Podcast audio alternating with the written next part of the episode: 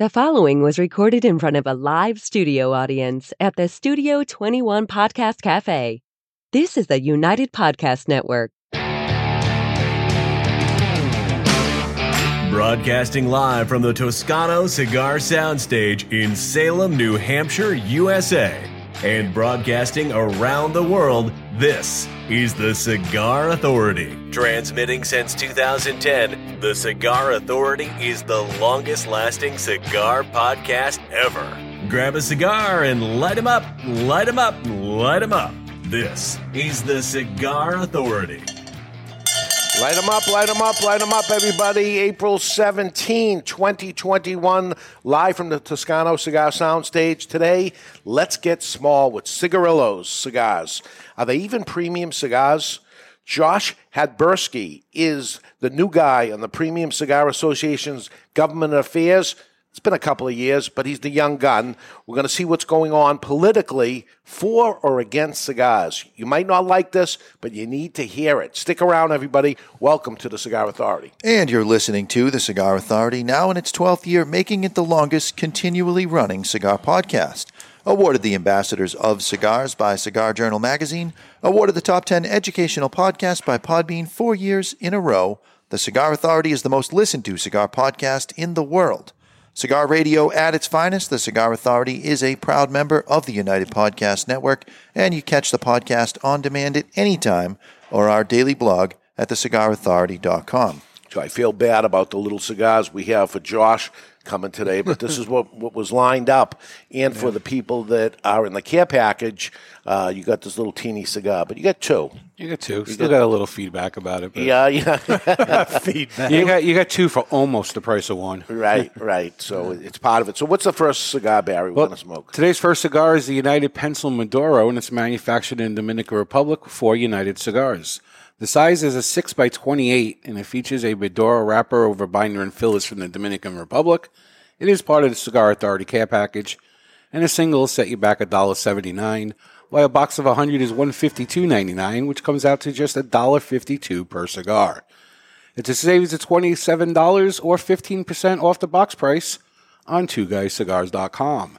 If you're too far away from a brick and mortar retailer that carries it, try twoguyscigars.com. That's the number two, guyscigars.com. What is it with people complaining about the cigars they get in the care package? Because it, it's an unbelievable deal if you look at it for the entire year. And sometimes we do experiments uh, like smoking this ridiculous thing. And I'm not saying that the cigar in there is going to set your world on fire every single time, but there's a reason why it's there, and you should smoke it along with us and learn with us. Well, I told people Dave lost his shirt giving away the Atabey a couple weeks ago. so yes, I did. So you win some and you lose some. Modeled after the number two pencil, and this is not a number two pencil. If you say, "Wow, this is a, looks a little thinner," no number two on this, but it's modeled after the number two. What pen- number is that pencil? It doesn't have a number on it, so I don't know. But this is some a cheap generic, version. yeah, it's the Must be generic a, a pencil. number one or something. Yeah. Yeah. Which the number two we know is, is the one. But I remember bringing it to a cigar factory many years ago, and I said, I want a cigar this big. I was I was here. We were doing the show. The cigar hasn't been around that long, and you pitched the idea on the show. And I was new to cigars, and I'm like, "Yeah, that sounds like a great idea." And then we get off the show, and your staff at the time hated it. Yeah. it's the stupidest idea I've ever seen. Eh, They happen to sell by the tens of thousands Yes, every year. we sell a ton of them, and they're, they're an add-on cigar, much like a Toscano is. That somebody buys their regular cigars and throws a few Toscanos in, and they buy the handful of cigars and they throw some of these in. I'm not hopeful this is going to last for the entire segment, and I hope you don't mind. But we have uh, Terrence Riley coming up, and so I grabbed one of his cigars As, as your as my backup. backup in case I run out of cigars. Yeah, this is not an hour-long cigar, but these are nice No. to have with you You you sell a fair number of boxes too, and in the box of a hundred. right. and we sell them by the box too. Yes, we do.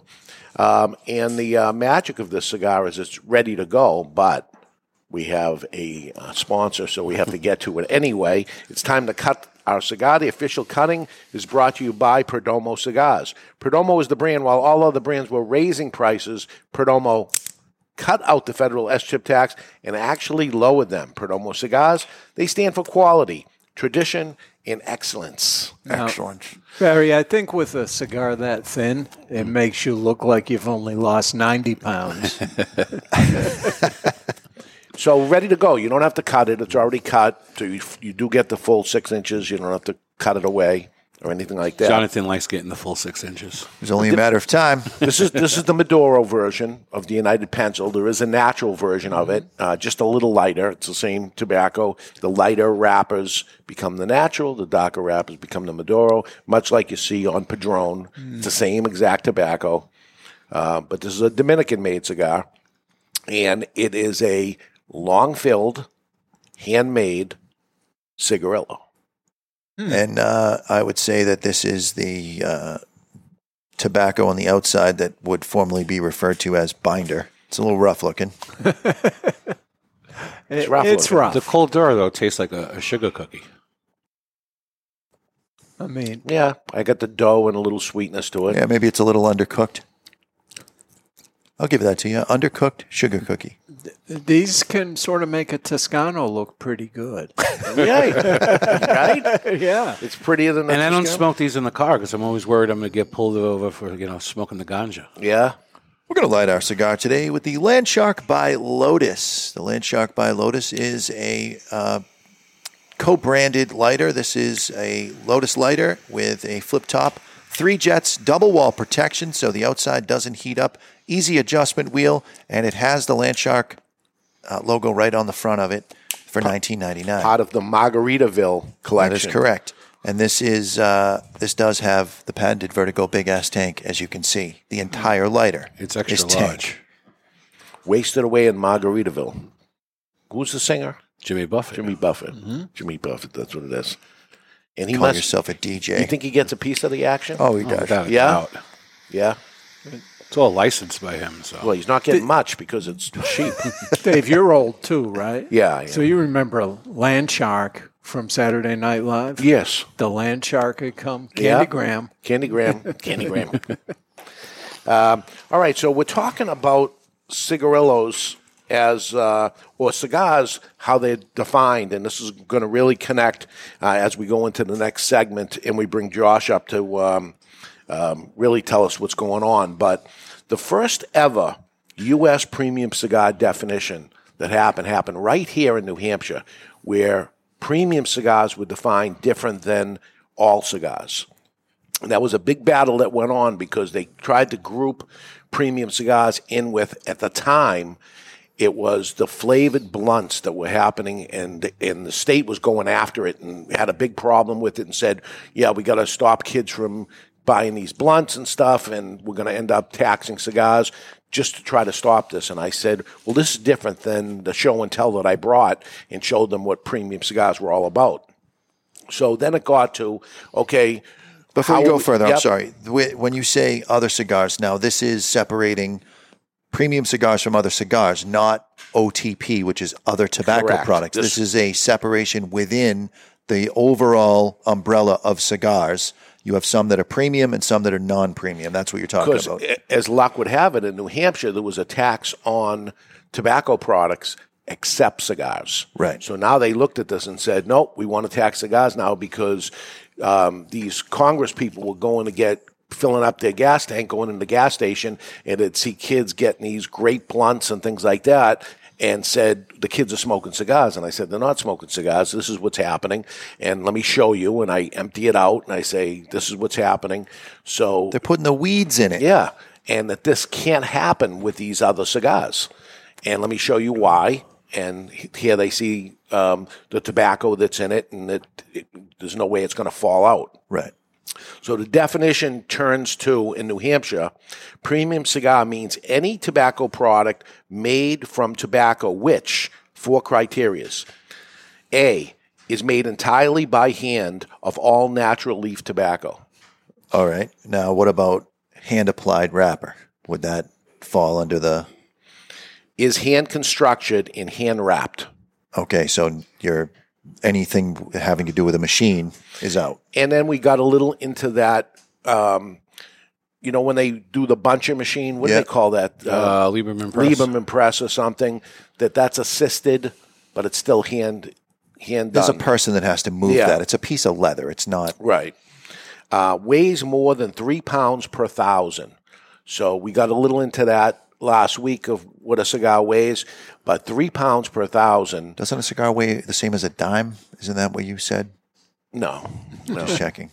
I get my And- coin stories confused. here was here was the other thing is kept in a humidor because they saw them that they were packs of cigars that were just on the counter at the convenience store and then when they came into our store they saw everything had to be kept in a humidor to stay fresh Right. theirs was not that it stayed fresh that it had something added to it that would keep it so conditioner. that, that that outside wrapper would stay pliable so when you dump it out you could still use that leaf for um, marijuana which is what it was about so those are the criterias uh, in New Hampshire as it sits. So somebody could walk in and say, okay, you have the Perdomo gift packs. Those do not need to be in a humidor. But the Probably. real argument is that that pack itself is a humidor. Right. It does. It's not a wooden humidor, but it is a humidified pack. Yes. There's nothing added to those cigars. They're the same exact ones that are in the case. Let me tell you, at the beginning, and I remember one of the fir- first people to come out with those packs was General Cigar, and there was a problem because they were not the convenience store didn't have a humidor, and then the but the, it ended up staying, so I think it was never taxed.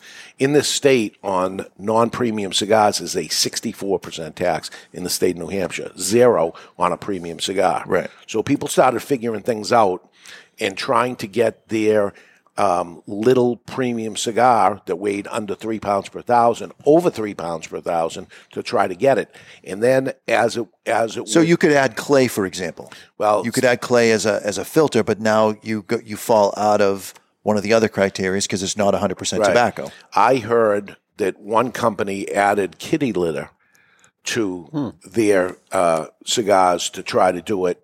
And again, this wasn't a premium cigar anyway. But You know what kitty to- litter's made out of? No. Clay. I just said that. Oh, really? Yeah. Okay.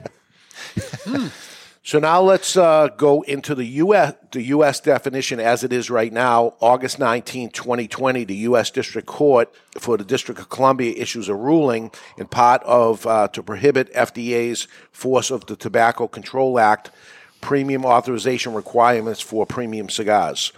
Um, they do away with the enforcement of the FDA compliance right now um, of the September 9th deadline went away, but at the same time, for purposes of court orders, a premium cigar is defined as, and this is nationally, a cigar that meets the following eight criterias. So not four like I had, now we have eight. And this is what ends up happening. get worse. complicated.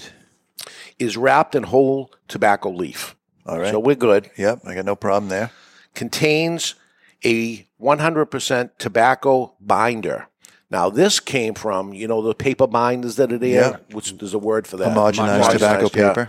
No homogenized binder of the tobacco. It has to Now, be. with with the homogenation uh, homogenization Which of is the tobacco, binder, which it's is- tobacco powder, and it has a little bit of the fruit pectin that they're using to seal the cap anyway. Yeah.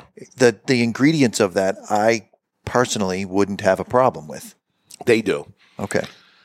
Um, contains at least 50% of the filler by weight, long filler tobacco. Now we get a little little break here because we're saying long filled in New Hampshire, and now they're saying 50%. But one of the arguments was is they took the tobacco cigar apart, they would notice little pieces of tobacco was in there because when the guy's making the cigars, you know, they tear Yep, they and they it. apply there. So no long filled cigar is really 100% long filled. The tear that ends up happening and put those ends So you're not in wasting, placement- yeah. and put it in placements for flavor, right? Correct. As it happens. So somebody, which was great, ends up explaining that to them and says, you know, there needs to be some of this, but we don't want this chopped up cigarette thing. We don't want this to be, especially something that looks like this, get away with a cigarette Right. and and that's what the worry was that was happening there. So contains at least fifty percent of the filler by weight, long filler tobacco, leaves that run the length of the cigar. So a Cuban sandwich, which is a fifty percent short fill, fifty percent long fill cigar, is a premium cigar, I would guess, As right? it should be. Yeah. Um, but most cigarillos are short, short filled. The things that are in the tins and Right. things like that becomes a problem. Well, and and a lot of them are machine made. Right. Is handmade or hand rolled, which means no machinery is used as part from simple tools such as scissors to cut the tobacco leaf prior to rolling.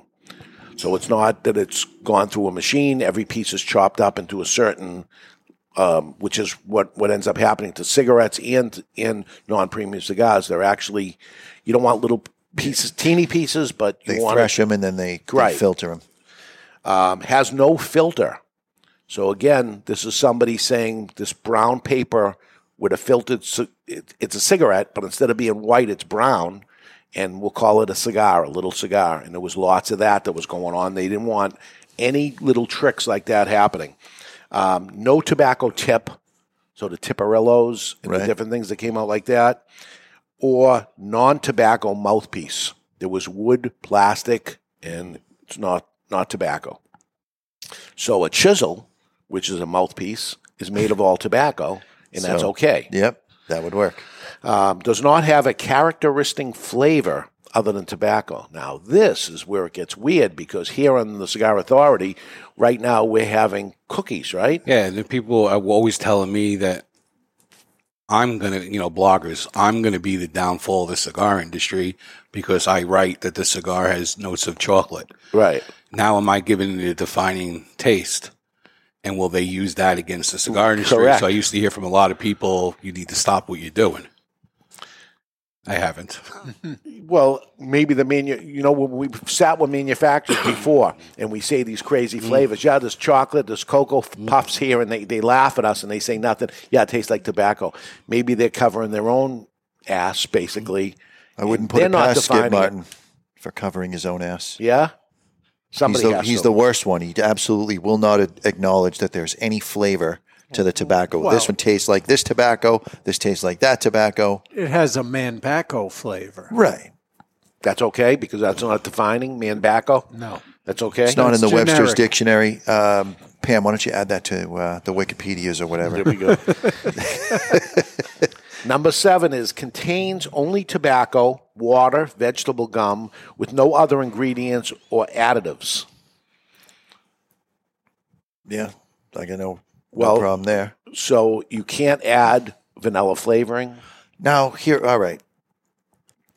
If you're not actually applying the flavoring to the tobacco, which is a lot of people, uh, if you are able to make that happen by something being in close proximity, is it does it lose its premium cigar status? I would say no. So barrel aging, yep. it was in a whiskey barrel that something that used to be a whiskey barrel. You put it in there now, it stops absorbing those aromas. Is it now a characteristic flavor? Although you taste it, But you're not adding anything to the tobacco. It's doing it to itself through osmosis. but you put it in that environment. Hmm. But it, it's an argument.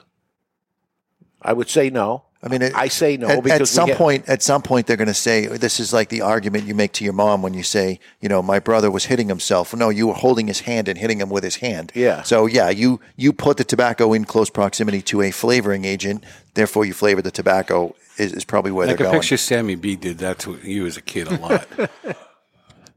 So when they when I have they no comment. when they're adding making a polone and they put water on the polone, wetting the leaves before they put it on there, sometimes there's something in the water, and it could be citrus. Hmm. It could be wine. Yeah. It could be something that's going to start the fermentation faster and ends up eventually not having the taste, doesn't taste like wine. It may start tasting like pepper. Well, what about fire curing? Yeah, you're burning, you're burning wood inside the But you're not adding that to the tobacco. The tobacco you're is in close proximity to it. I think you got to split that hair out. good. I think they've got to allow that. and weighs more than six pounds per thousand, not three pounds per thousand, six pounds per thousand. So this is what I hate about what the government does. With you, or without you give them an packaging? inch. Without. You give them an inch and then they go, okay, it's three pounds per thousand, it's six pounds per thousand. What's next? Nine? Twelve? 15? Yeah. See, we can all count by threes. Yeah, we can. We're, we're good with math. Is that what you were doing just now? Yeah. where when you look at something like a cigarillo, and let's take the most popular, I would say, cigarillo that's out there is a Macanudo Ascot. You all know that white tin with Yeah. 10, 10 little Ascots inside of it. We're talking about a three pounds per thousand product. And now six pounds per thousand becomes a problem. Okay. So we, we have it here. We're, we it, on this cigar we have more than six pounds per thousand, so we're okay. But then when we get to the second cigar, we may have an issue. And who's weighing them? And how do, and how does the consumer know it? How does the retailer know it? And where does the taxation fall or the problem? Yeah, I would imagine that it has to happen. That conversation has to happen when you're importing the product. So, is this a premium cigar? Uh, tastes like a premium cigar. Meets, But according to these It definitions, tastes like just a it It tastes like a the quick hitter version of United. it meets the definition. it does. It does. Doesn't necessarily meet the mindset. Yeah, you're not saying, "Oh, I'm, gonna, I'm smoking premium cigars today," and then you'd light this up. You don't feel like No. I feel very dainty. This is comfortable in my hand. I mean, I, if any of these dudes in the audience want to dance, I'm ready. you are. You're always. When was the last time you danced with a guy? Pre-COVID. It's over a year. It's over a year. Oh, It is boy. over a year. As long as you've gone without dancing with another It's man. absolutely the longest for sure. So, talk about the weight again to bring you back up to a premium cigar. A large con- cigar contains six pounds per thousand or up, or six to twenty grams of cigars. Of tobacco. Of tobacco, tobacco. Small cigars contain about three grams of tobacco. Small cigars are not therefore classified as a premium cigar nationally. paper clips is how you would measure that. A paper clip is roughly one gram. Is so that true? six six paper clips would be the weight of that cigar. Hmm. Is that true? Yeah. See, you have coin stories. I got Yes. paper clip stories for days, kid. All right. a small cigar, three and a half inches by 28, is three grams, less than a premium cigar of six pounds per thousand. Now, three grams to 5.9 grams are classified as non premium cigars. Uh, now, most states say a premium cigar needs to be six pounds per thousand to be categorized. 453 grams to a pound times six is 2,718 grams. Divided by a thousand cigars is 4.5 grams per cigar. Still not meeting the six pounds per thousand. It's four and a half paper clips. Right. You got to be at six paper clips. cigarillos that are four and a quarter by 32 weigh just three grams, not 4.5. So the Corona, five and a half by 42, weighs nine grams. No problem with a Corona. Half Corona, probably fine. This is where they're trying to go. So they're saying a cigarillo as we see it, not this. This is too big to be a cigarillo, but a little cigarillo is not a premium cigar. So there's there must be people with uh, Let's even take a Davidoff. Would you say a Davidoff cigarillo is a premium cigar? Based on the price, it feels like it, but Yeah. based on the feel, no. well, you got to take ba- and you, based on the weight, you have to take the price out of it. So price shouldn't have a problem. There's certain ones weight. that we carry, and the certain ones they don't make us carry because they know we have that issue. The ones that are in the cardboard boxes problem. is too way too little, and Davidoff, being a Davidoff dealer, you must carry every single Davidoff product, except we don't have to carry those because it doesn't meet the criteria. And I always wondered why we didn't have the Yes. demi-tasse, but now Right, I demi-tasse. know. Right, now I know. Mm. So you learn something here I on the learned show. something. See what happens? So you'll be able to answer somebody that calls up and says, "Why did you end up carrying them?" Because I'd have to charge a sixty-two percent tax on that. Right. And then when New Hampshire did theirs, you you lost a fair amount of inventory at that time. Thing- yeah. Some Oh, big I- sellers. Yeah. When when they made that that thing, we lost a lot. That was uh, It was a wanna million talk dollar about- move. That was triple Maduro Dave that day. Yeah. triple Maduro. Yeah, that was bad. And what did they get out of it? I don't think they got anything out of it. I asked the state all the time, "How much did you collect?" On non-premium cigars this year, we don't have that number. I said I ask you every single year, and you never have that number. I think that number is Damn less- close to zero. less than you than it costs you to collect the money, and all you're doing is end, end up hurting the business. It's actually cheaper to go online or to another state. And not to mention, in New Hampshire anyway, it's the highest business profits tax in the whole union. Mm. Yeah. Let us make the money so you can get the tax on the other side. It's double taxation otherwise. So now, if it moves from you said three pounds in New Hampshire to, six, six. pounds, you have probably less inventory in that range, right? Yeah, there's hardly anything there anyway. Yeah. But but I'm, we're going to lose on our number. The second cigar we're going to smoke today. Right. We're going to lose And that. that's big numbers. That's big numbers for us. Yeah. And what are they? What are they going to get out of it? It's a lose lose situation. They're going to get Right. nothing, and I'm going to get nothing too. So what's what's going on here? And the consumer, that's not a consumer. That's not a consumer. That's a cigar geek. That's a guy who smokes a lot of cigars in a short amount of time. He's losing. It's the budget conscious customer. Yeah, or time consuming. It's more. It's yeah. more. It's more time because they, they'll try a different cigar. So a lot of people that are working job sites and just don't, they take a break. Yeah, and 15 don't minute have break. A lot of time. I think what you're going to see if if you look into the crystal ball and you see what a cigar manufacturer is going to start making cigars that weigh six pounds per thousand exactly That's the new because it's going to be size, yeah. Will it be longer or thicker? You know, where are they going to go with it? Thicker. Here's the longer one. Mm-hmm. Here's the answer to that. The pencil that everybody laughed at. I think they go thicker yeah. Yeah. because you still you still have the issue of your in quotes long fill problem, fifty percent. Right. But you can with a half Corona, if you make it thicker, so it weighs the right amount, Small leaves. you can put smaller leaves in there and still hit your fifty percent threshold. There we go. And thicker would be more enticing to today's cigar consumer. but not to the cigarello guy. No. No. He likes this. Do you like cigarellos? You like small cigars, but not that small. There's not much to it. I mean, it's hard to get much of anything into a blend. I mean, what there is tastes good, but you're not going to have any complexity. It does have the base note. There's a lot of wrapper. It's got the base note of a United cigar, but it doesn't have the complexity Right. after the fact. I find it chocolate and earth. strong. What? Oh no. I do. Strong. We don't have we don't have that kind of time. Yeah, I wouldn't say it's strong. It's maybe a little bit rougher around the edges compared to a normal size cigar, but of a no, let's- don't know- Let's put a United cigar against this, and I say base notes. It tastes like the wrapper. It tastes Yeah. like it doesn't look as good as the wrapper on it, but it tastes like that wrapper. But it, it's all that. Yeah, it's one dimensional. It's one dimensional. You really got to feel at this point for the manufacturer if all of this all of this is going to do is make it so that they can't be a good chef and use up all the ingredients that they have left over at the end.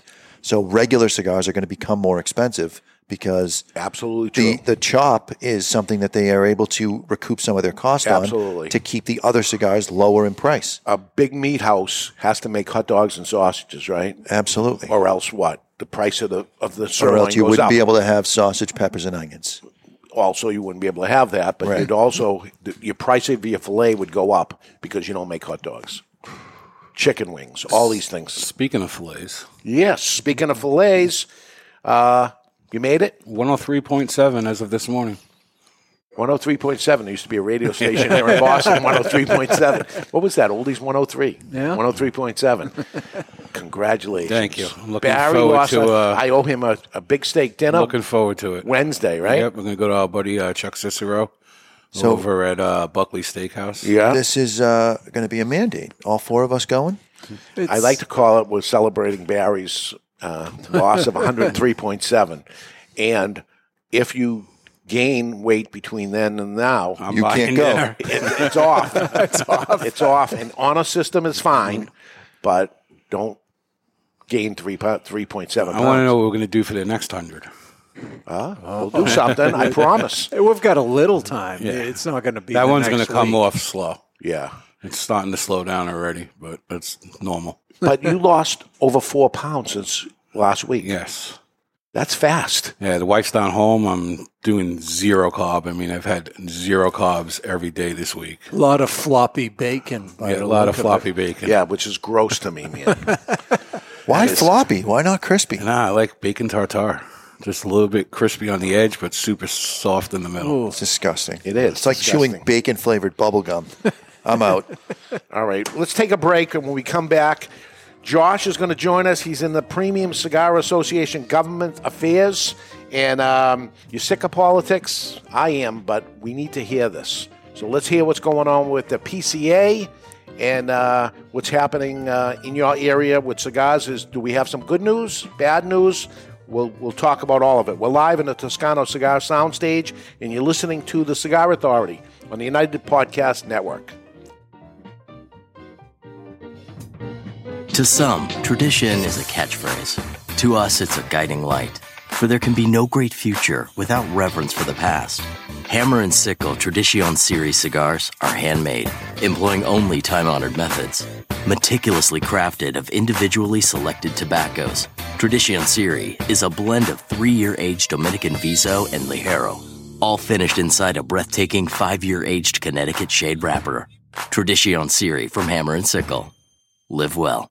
Romeo y Julieta Reserva Real Nicaragua, the Nicaraguan expression of America's beloved brand Reserva Real. Reserva Real Nicaragua is a Nicaraguan puro, meticulously blended by Rafael Nodal and made by AJ Fernandez. The Reserva Real Nicaragua will take Romeo lovers and Romeo novices alike on a journey through premium Nicaraguan tobaccos. Reserva Real Nicaragua. It'll steal your heart again. Surgeon General warning cigar smoking can cause cancers of the mouth and throat even if you do not inhale. It's an exquisite day here at the Jensen Estate patio overlooking the 13th green. And we're underway. Jim Jensen has chosen his favorite stick. The Diamond Crown number 4 by J.C. Newman. See the way he holds the cigar, Tom? Mm-hmm. Excellent balance and heft. Ooh, he's eyeing the silky Connecticut shade wrapper, fermented twice for the smoothest, richest flavor. And hand rolled by the Fuente family with a blend of six to seven distinct Dominican and Caribbean basin tobacco leaves. Each lovingly aged for at least five years. Oh, now Jensen's lighting up the Diamond Crown crown. He's got a precision burn, Tom. Mm, those highly complex flavors with hints of dark chocolate really deliver, Bill. Yes, like all cigars in J.C. Newman's premium diamond crown line. That'd be the highly rated Maximus and the Julius Caesar. Ah, now Jensen's settling in, rolling the rich smoke through his nose. Look at the satisfaction on his face, Bill. Oh, a thing of beauty, Tom. Experience the premium Diamond Crown brand by J.C. Newman at select retailers or Diamond Crown Lounge near you. Find us on Facebook at J.C. Newman Cigar Co. or visit diamondcrown.com. I want to talk to you today about my friend Glenn Case from Christoph Cigars. I've known him for many years. Glenn is a very nice guy, one of the nicest guys in the industry. Always friendly, always happy. So when I heard his brand Christoph was pissed off, I was surprised. Christoph cigars have always been known as smooth and rich, and the pissed off Christoph is just that. But there's something else happening here. A natural San Andrés wrapper, the binder Indonesian, and the filler Nicaraguan. And like Glen Case, the cigar starts off sweet, but then it gets pissed off. And like Bruce Banner, you don't want to piss off Glen Case about Christoph cigars. Or do you? Expect some spins and a nicotine kick. Strap yourself in for a ride. Pissed Off Christoph is deceivingly strong. You've been warned. Sold in 10 count boxes, four sizes including Churchill, 6x60, Robusto, and Corona Gorda. The hottest new brand is the Pissed Off Christoph. Take it for a ride. Since 1964, Padron cigars have had the same mission. With over 50 years spent to create a perfect cigar and more than 100 years to create a perfect legacy, the Padron family understands the significance of time. Padron delivers only the finest handmade complex cigars with the flavor of the Cuban heritage, out of which the Padron recipe was born. The Padron mission is simple exceptional quality of their cigars and not the quantity produced. As a vertically integrated, family owned company, personal attention to every detail is taken in all steps of the tobacco growing and cigar making process. Padron Cigars. They give you, the cigar smoker, the confidence that each cigar is the same. Perfect. Padron Cigars. Handcrafted since 1964. This is Rafael Nodal from Aging Room Cigars and Tabacalera USA. You're listening to the Cigar Authority on the United Podcast Network. And we're back. We're smoking the United Pencil Maduro and getting ready to talk politics for just a little bit. So don't be changing the channel or whatever you do because you don't want to hear the politics. Don't be switching just, off the YouTube. Stick around. Stick around, and you got to listen to this. With us is Josh Habursky. He's the head of the federal affairs for the Premium Cigar Association. Is that the correct title? I think so. I head of government affairs now, so Government affairs. doing a little bit of everything. All right, so I got to know Josh a little bit before the show started. Uh, he, he has a, uh, you know, started in um, lobbying and government affairs and all that stuff and ends up in the cigar industry. I'm like, I'm figuring something went terribly wrong or something, but it, it turns out that he loves it. He, he's got his two passions together politics and the cigar industry, and they do go hand in hand. So uh, I think you're in the right place at the right time. There's a lot of work to be done. Uh, you've been there two years now? Two years. All enjoying right. every minute of it. Got the dream job, fighting the fight, enjoying the, you know, I, I was saying I'm a consumer first. So, you know, learning all the things, meeting the people. It's truly been a blessing the two years, despite all the challenges that Yeah, we face. And there was plenty. What a t- tough time to get in with everything that was going on with PCA on top of it. So, first, how's things going with PCA? Going well. We are definitely bouncing back. It's a better year already. Excited for you know July and the trade show, which I'm sure we'll talk a little bit about. But uh, we've been racking up wins in the states. You know, reopening in Michigan was was big. We're fighting to preserve the cap there. Uh, several things on the state level, federal level. Now we're shifting in. New bills are being introduced. You know, last year was a monumental year for us. You know, two court victories Yes. and um, you know we're working on a third lawsuit right now with the Food and Drug Administration, and really asserting what you guys were talking about in the beginning is a segment. You know, codifying and solidifying a definition of a premium cigar that protects, uh, you know, all the stuff on your shelves, or at least the vast majority Right. of things on your shelves. Yeah. How much protection do will the user fees that they've already imposed afford us? Because now they're making money. Because with the shutdowns of the entire government uh, across the country, rather, people ran out of stuff to do. All they could do was smoke cigars. They turned their homes into Shangri Las, added smoking lounges in their house. The consumption is is at 90s level right now. And that means that with the imports coming in, the government's actually making money on this.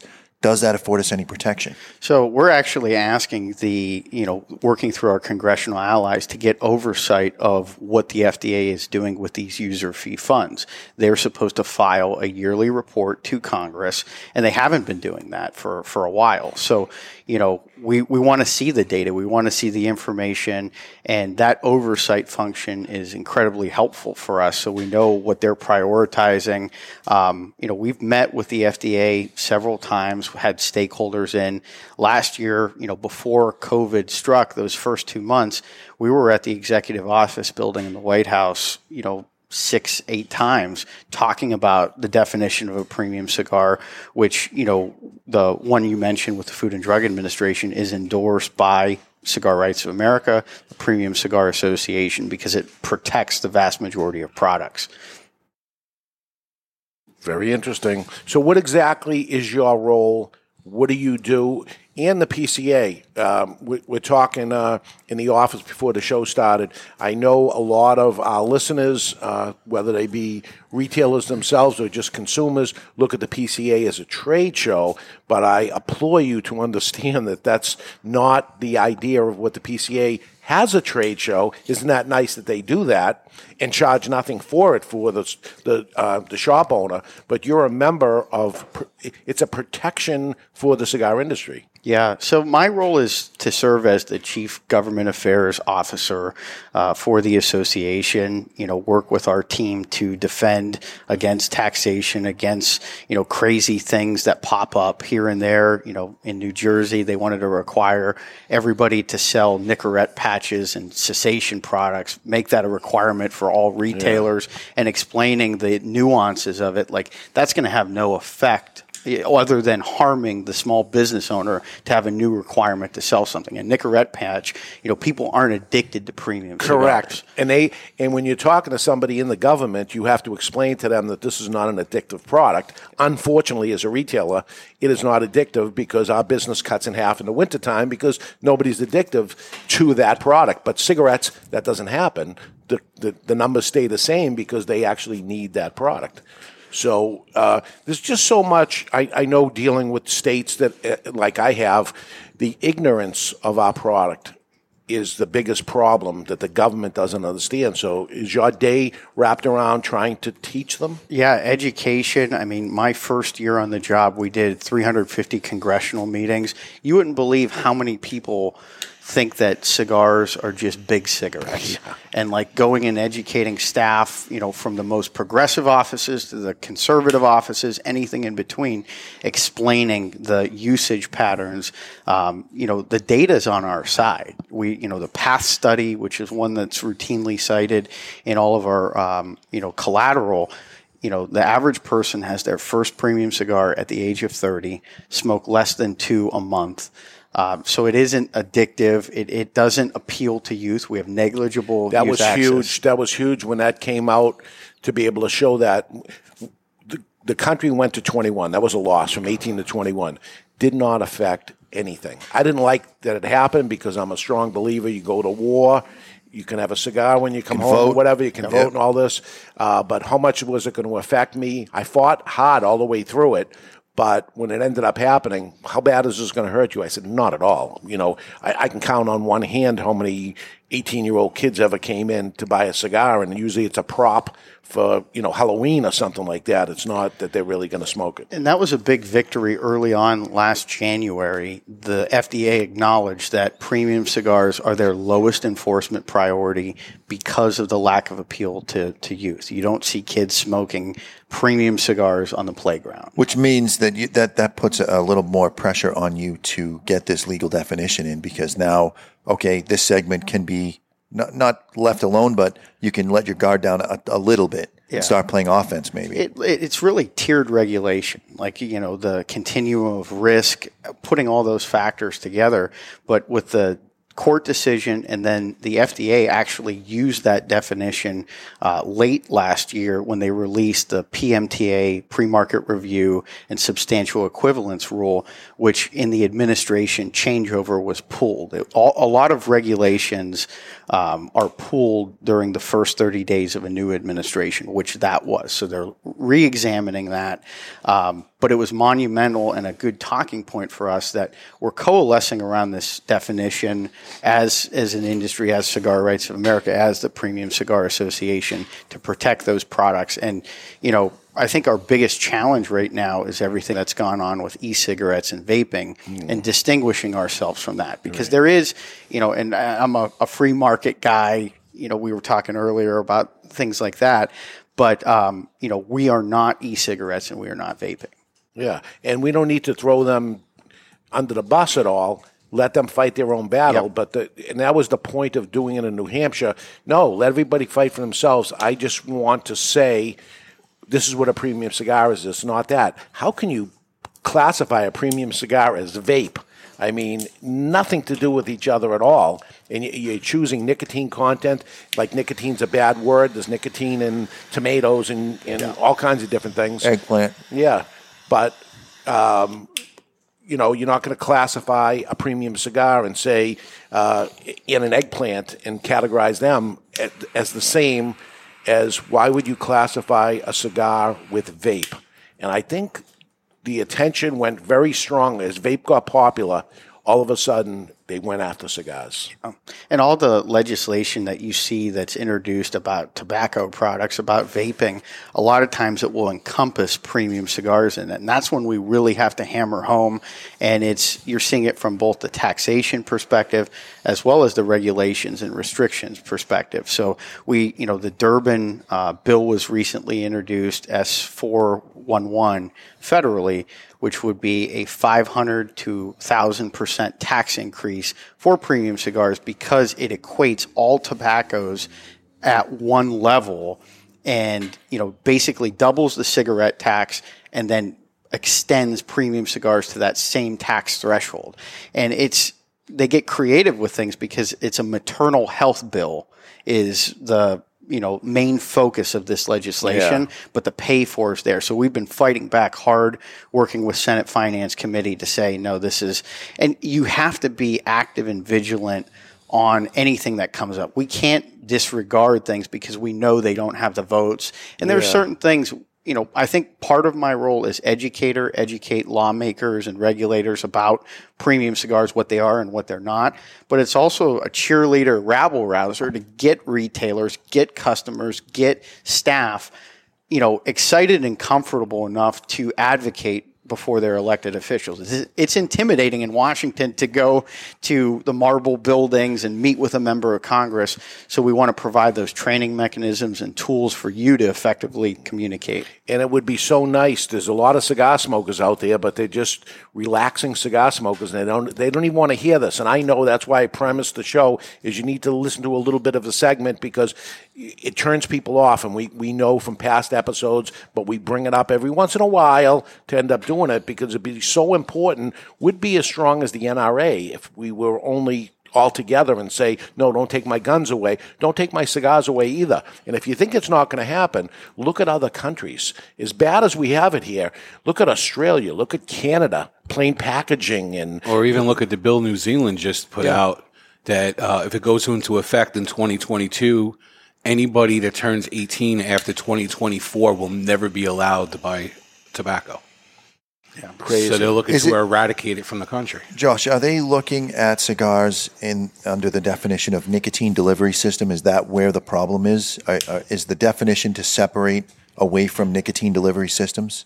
You know, that's part of it. I think that, you know, we're trying to distinguish ourselves as a unique category that requires tiered regulation. And there's a number of factors that go into it usage patterns, um, user profile. I think that, you know, in the definitional discussion that you were talking about earlier, you know, one of the things that we fought hard against and will continue to fight hard against at both the federal and state level is the economic quantifier. Premium cigars should not have an economic quantifier or a minimum price point.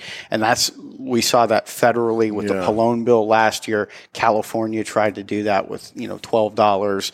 So it's, um, it's a continual challenge the nicotine delivery device uh, argument is something that is purported by the anti-tobacco groups, folks within government, but it's really about five or six different factors. But a, pa- but a nicotine patch is a nicotine delivery system, Right. Mhm. And- and they wanna force they us to want, have 'em. They want that at the counter because they they're saying that smoking is the smoking gun, so to speak. When we know from things like monograph number nine that the, the number of people and, and Dr. Mark S. McCosey, the number of people that get lung cancer, seventy five percent of them are never smokers. The other 25% were smokers. So obviously, smoking is not what causes lung cancer. We should be putting our time and energy into figuring out what it is that, that causes it, not, oh, it's smoking and we're going to sin tax the shit out of it. Yeah, and you know, next week I am presenting along with uh, Scott Pearce, uh, our executive director, Mike Copperman from Cigar Rights of America. Uh, we're presenting to the National Academy of Sciences about they're doing a, a long-term study. Well, two years. It will be released next year commissioned by the FDA about the health effects and usage of premium cigars. So, you know, we're, we're going to be purporting a lot of health evidence that has been collected over the past 10 years, paid, some paid for by the industry, but a lot of it is studies that the NIH and the FDA have commissioned themselves. Right. Everything in my talking points when I go to an elected official, it's NIH FDA data. It's not some, you know, fake fabricated study. Which is which is the greatest thing, and that's what I loved about monograph number nine. Here they were trying to to say how bad cigars were, and at the end of it, the findings did not work out the Because way they separated everything out. When you separate Yes. the data out and you say, okay, these are cigar smokers consuming one to two cigars a day, holy shit, they don't get lung cancer.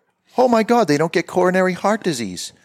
Yeah, these things don't end up happening. They don't get COPD. And they paid for it. They did it as opposed to there's lots of studies that the cigar industry did, but it looks like oh, you guys are trying to pad this to make it yourself look. They did it themselves. Yeah, and I think, you know, last year it was definitive. We've won the argument about youth access. So that's something that we can kind of, we, I mean, we can't neglect it and not, you know, fully uh, purport that, but you know, it's something where I feel as though we've had substantial victories on that. So it's now getting into some of the health uh, nitty gritty to use the data that has already been collected for them to affirm in this next study. And, you know, it, it, it is a, a challenge. This new study could be beneficial to the industry and it also could be harmful as they consider regulations. And they said in the, the initial meeting that, you know, the commission isn't tasked with coming up with policy recommendations. That study is going to be used for policy Sure, recommendations. sure. Let's be honest. And I'll tell you, every underage kid that ever came in here to buy cigars was sent in here because then we get a little card after that says, "Oh, you carded them and you you turned them away. Thank you. You did a good job." Every single one of them. It's like it, it doesn't. There's not ones that, uh, geez, I wonder if I'm going to get the card for that. No, Yeah. it comes in every single time, and the the only ads where you see kids smoking are the ones from the FDA. Right. you know, it's right. It's kind of crazy. It's crazy. So you mentioned Cigar Rights of America, and our friend uh, Glynn Loope uh, retired from the Cigar Rights of America and actually showed up on your doorstep. Absolutely, It's been incredible to work with Glynn. He's a wealth of knowledge. He's I consider him a good friend. He's mentored me through this. You know, I've been a consumer for a decade. I've been a lobbyist for a decade, but worked. I actually my career trajectory started in motorcycles. I see that, was my yes. first lobbying gig. Didn't ride a motorcycle, but it was the first thing available. Uh, you end up riding a motorcycle? I rode ATVs, and I did. I went to the motocross stuff and kind of immersed myself. But you don't own a motorcycle. Don't own a No. motorcycle yet. You know, may, maybe in the future.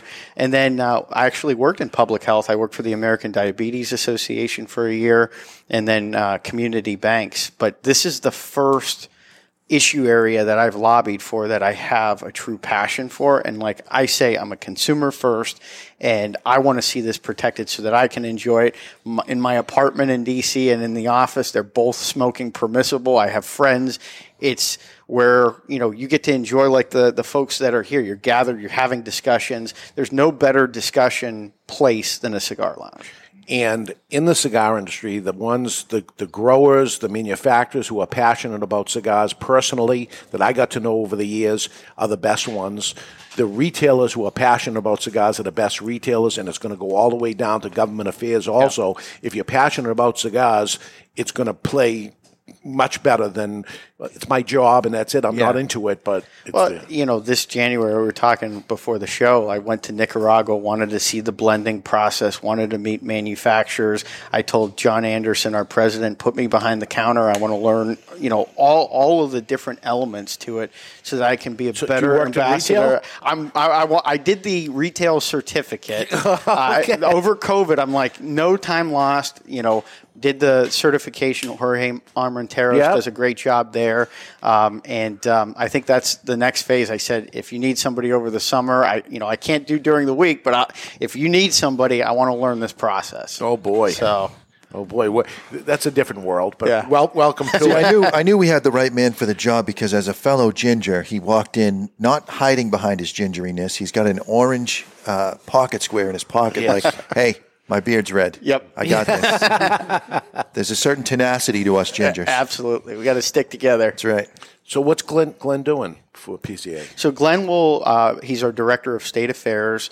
Uh, he and I, and I told him our department is small. You know, we've had consolidations, Right. we've had, you know, the furloughs, which was a very challenging time. We're an all hands on deck organization. Glynn has a lot of relationships in the federal sphere. He has a lot of relationships with retailers, manufacturers.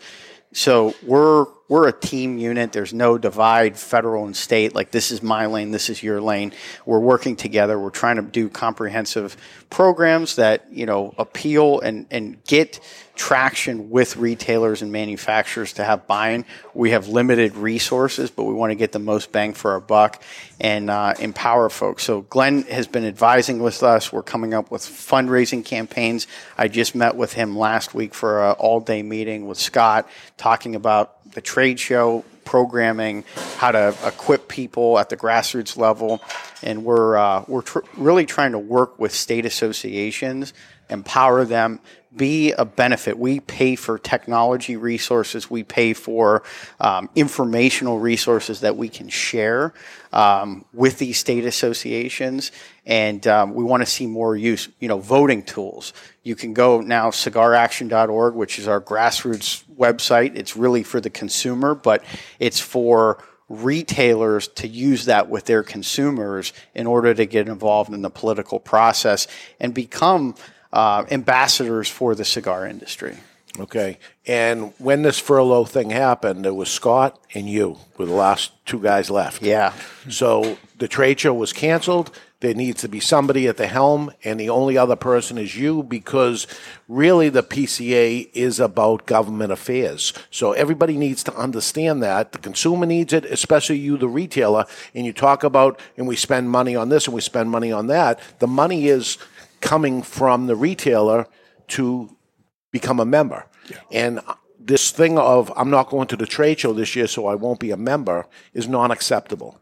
That you're not joining a membership to go to the trade show. The trade show is a gift for you to be from for be a member, um, but you need to be Pay your every dues. retailer You gotta pay your, pay your dues. dues. It's not a lot of money. It's the least you can do. The least you can do. Um, there's also a pack. Yes. Can- Are you allowed to talk about that? Yeah, Okay. you know, we, we give to candidates that are um, supportive of premium cigars. We ha- host a fundraising series in Washington uh, during non COVID times, pretty much every week. We're meeting with staff and elected officials, some through the PAC, some through those educational. Uh, one of the things that I started when I, I came on board to PCA is a public engagement series where we open up the townhouse. You know, we have retailers, manufacturers to come in to talk about some of the nuances of the you know premium cigar industry. We had Pete Johnson show the movie Hand Rolled. We had Drew Newman talk about the American story, um, and really engage with folks that are the staff members that ultimately have a great say in how their boss votes um, when it comes to these issues. We want to be a resource to elected officials, not just coming to them saying, "Hey, we have a problem. You know, this needs to be voted Right. down." No, it's you know when bills come up. What are the policy considerations? How can we get you to yes on a decision that supports our industry? But know that you know Dave, we want you to be the first guy when uh, you know Senator Shaheen needs something or has a question about tobacco policy. You know, they might not agree with us every time, and we understand that. But creating those communication channels are important. Yeah. So time to step up uh, to the retailers out there. Is there anything the consumer that's listening can do? Yeah, I think, you know, cigaraction.org, that's a, a resource where you can find information. I wanted to make our department very transparent. You know where PCA stands on things. So there's policy statements out there characterizing flavors, which you guys mentioned earlier. You know, we t- talk about, we have a whole position statement on that because if you're describing something as cocoa or uh, chocolate or whatnot, you should be able to do that. That's a free speech issue. You're educating your consumers on all of the different elements and shelf talkers, the manufacturers Yeah. should be able to do it. But it's a cigar media issue where you're able to describe what this tastes like. There's no character, there's no flavor in this. Right. There's no chocolate in Yeah. it, but you know we describe it as it's a little chocolatey Yeah. taste because tobacco is going to pick up nuances of flavors. And speaking of that, uh, you have blended a cigar. I have, and uh, th- th- this was my like my shining moment, um, in in one that I. I mean, I was a kid, like in a candy store, Disneyland, just being in Nicaragua, learning, going to the different factories. I was grateful.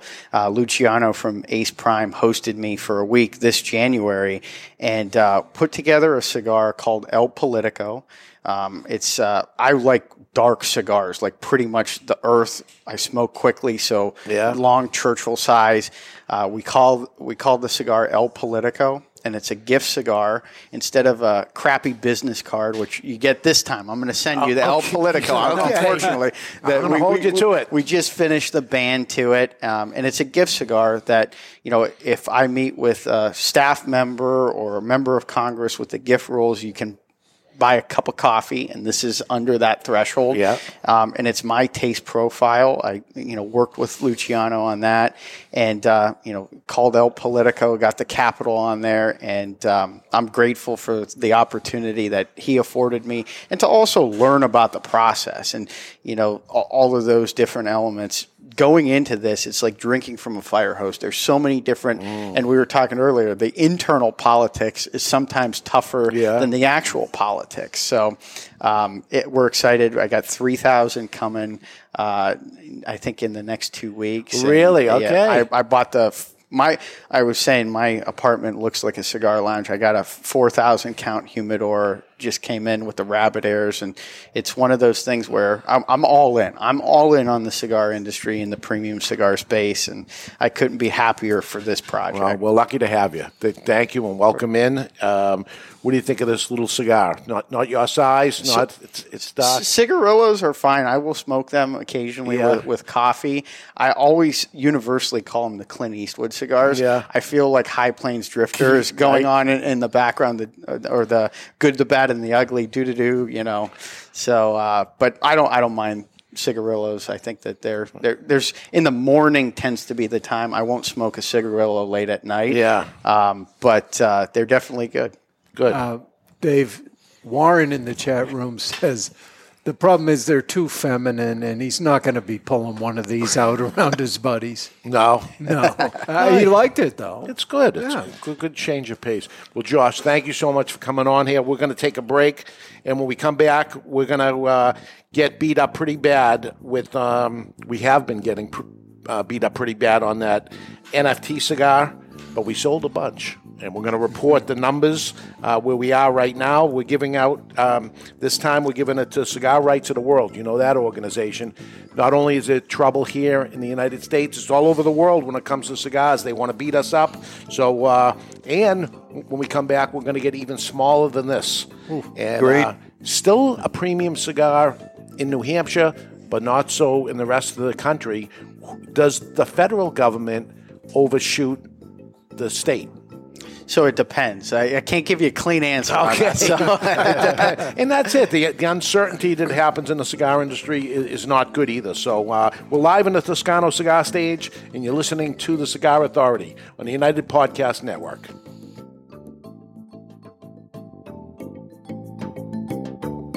Are you a member of the Cigar Authority Care Package? Well, if not, the time, my friend, is now. For just $24.99, you'll get four premium cigars delivered to your door each month. And we'll smoke each one of those cigars on the Cigar Authority podcast with you. I don't know if that's really a benefit. Sure, it is. We will judge the construction, flavors, and review the cigars, and you can see how right or wrong we really are. You might be surprised. Four premium cigars delivered to you for $24.99, and you can quit anytime, but you won't. The value is incredible. Want to take the Cigar Authority Care Package to the next level? Sign up or upgrade to the Cigar Authority Care Package Prime. For just $5 more, you get an extra cigar and usually something special. That's five cigars each month, all different. Find the Cigar Authority Care Package on thecigarauthority.com and sign up today. The Cigar Authority Care Package. Aging Room 4 Nicaragua Maestro. Named Cigar Aficionado's number one cigar of the year with a 96 rating, is a complex Nicaraguan puro carefully blended by Rafael Nodal and made by AJ Fernandez. As Cigar Aficionado described it, every puff is an overture of flavors that's at times heavy and rich with notes of dark chocolate and wood, and other times subtle and understated with hints of fine caramel and toasted almonds. Treat yourself to an aging Room 4 Nicaragua today. Surgeon General warning tobacco smoke increases the risk of lung cancer and heart disease even in non smokers.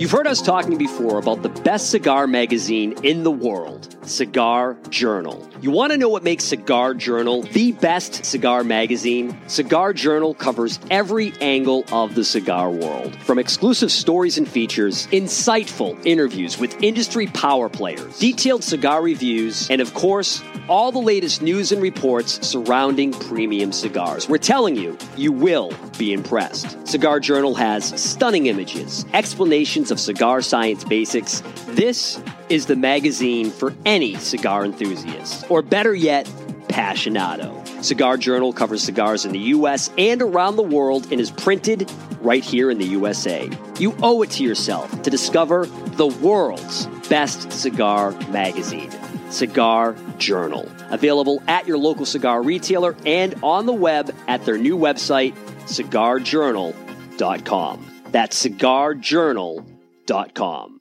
Let me tell you a little bit about the Rocky Patel 15th anniversary cigar, or what they call the three-peat. Crafted in Rocky's boutique Nicaraguan factory, the 15th anniversary was released in 2010 to commemorate Rocky Patel's 15th year in the cigar industry, and it impressed right out of the gate. The Robusto and the Torpedo both scored 93 points in Cigar Aficionado, while the Toro and Corona Gorda both notched 92 points. The Rocky Patel 15th anniversary is a robust cigar with notes of toasted spice, roasted coffee, and almonds. Rocky Patel himself has referred to his 15th anniversary as the decade on steroids. The 15th anniversary has also been named to Cigar Aficionado's top 25 cigars of the year list on three separate occasions. Rocky's only brand to accomplish the three-peat. Rocky Patel's 15th anniversary, Rocky Patel's 15th anniversary, Rocky Patel's 15th anniversary. Justo and his father Julio Eiroa are continuing the tradition of growing authentic Corojo and now bring you Aladino. Aladino is a true old-fashioned cigar, pure authentic Corojo grown in the Eiroa tobacco farms in Honduras from the original Cuban seed of Corojo.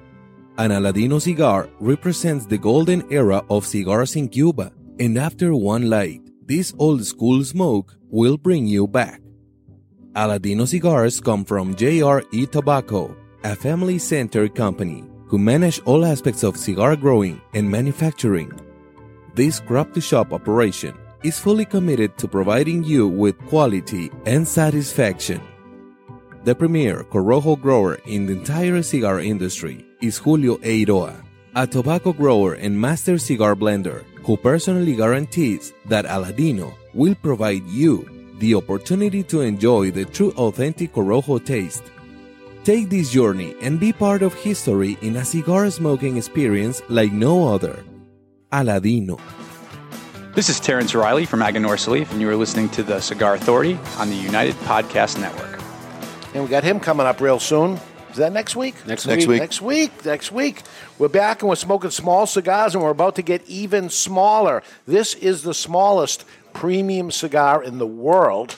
Actually, in the rest of the United States, it's not even a premium cigar. But here in New Hampshire, this is a premium cigar. So this is the smallest you can be. We're going with it anyway, huh? We're doing it because we can. So why not? What do we That- have here, Barry? That seemed to move very quickly from the world to just New Hampshire. Well, it is a premium cigar because we're in New Hampshire, but if you go across the border, it's So not a premium cigar. If I take these home, that's it. you can't. I You're can't in another take it. state. breaking the law. Well, you're not breaking the law. You're not smoking a premium cigar. Going to cigar. jail. But Huh. while you're smoking it here, you are smoking a premium cigar. So it could transition just as I cross the border. and, all- and then all of a sudden, it- you know, it, it was a premium cigar. And now it's it not a isn't. premium cigar, and it's the It, same. it affects the flavor, I think. yeah, I'm going to try that on the way home. see, see if it does. All right, today's second cigar is uh, Dos Hombre, and it comes from the Dominican Republic for Two Guys Smoke Shop. The size is four and a quarter by thirty, and it's a Dominican Puro with a natural wrapper. It too is part of the Cigar Authority care package, and a tin of ten will cost you twelve ninety nine, and a sleeve of five tins, which is fifty cigars, will cost you forty nine ninety nine, which is just one dollar per cigar. It's a savings of almost fifteen dollars or twenty three percent off the box price on TwoGuysCigars.com. If you're too far away from a brick and mortar retailer that carries it, try two guyscigars.com. That's the number two, guyscigars.com. and you'll only find them here. Yep. And we had these for a long time. And then New Hampshire changed the law and said a premium cigar had to be $2 or more. So it was a non, we had to get rid of it. We stopped carrying it for a while. Then they took away the dollar amount, which is what they're trying to make happen nationally. Sometimes states are, are connecting dollars to it. What's the difference? What it cost? If, if I ra- raise the price to $2, then it would be okay. But it's a dollar, so it's not okay. I think they're still confused. They think the kids won't buy them. They're not buying them anyway. No, So no. So, uh, but if you look at this, different than than the United Cigar pencil that we smoked earlier, there's a cap on this. There is a hand, cap. hand applied cap on the cigar, handmade, We're going to have to actually cut it. all tobacco, inside and out, more than fifty percent long fill. Which is easy enough because it's so short. Yep. And uh, here it is. So we're going to have to cut it and light it. It's time to cut our cigar. The official cutting brought to you by Perdomo Cigars. Perdomo is the brand while all other brands were raising prices.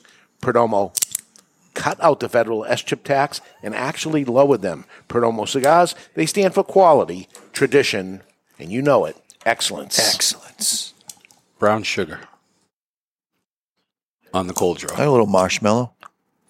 So because we're cigar media, apparently we can We are allowed describe. to, yeah. we, we can describe right now, unless the, it's a moving target. That's the whole thing of, uh, you know, how many do I produce? And then the next thing you know, they change the law and say it's not a premium. And then I say, oh, can't sell these now. Put them aside. Okay, now we can sell them. You, for a business, you gotta.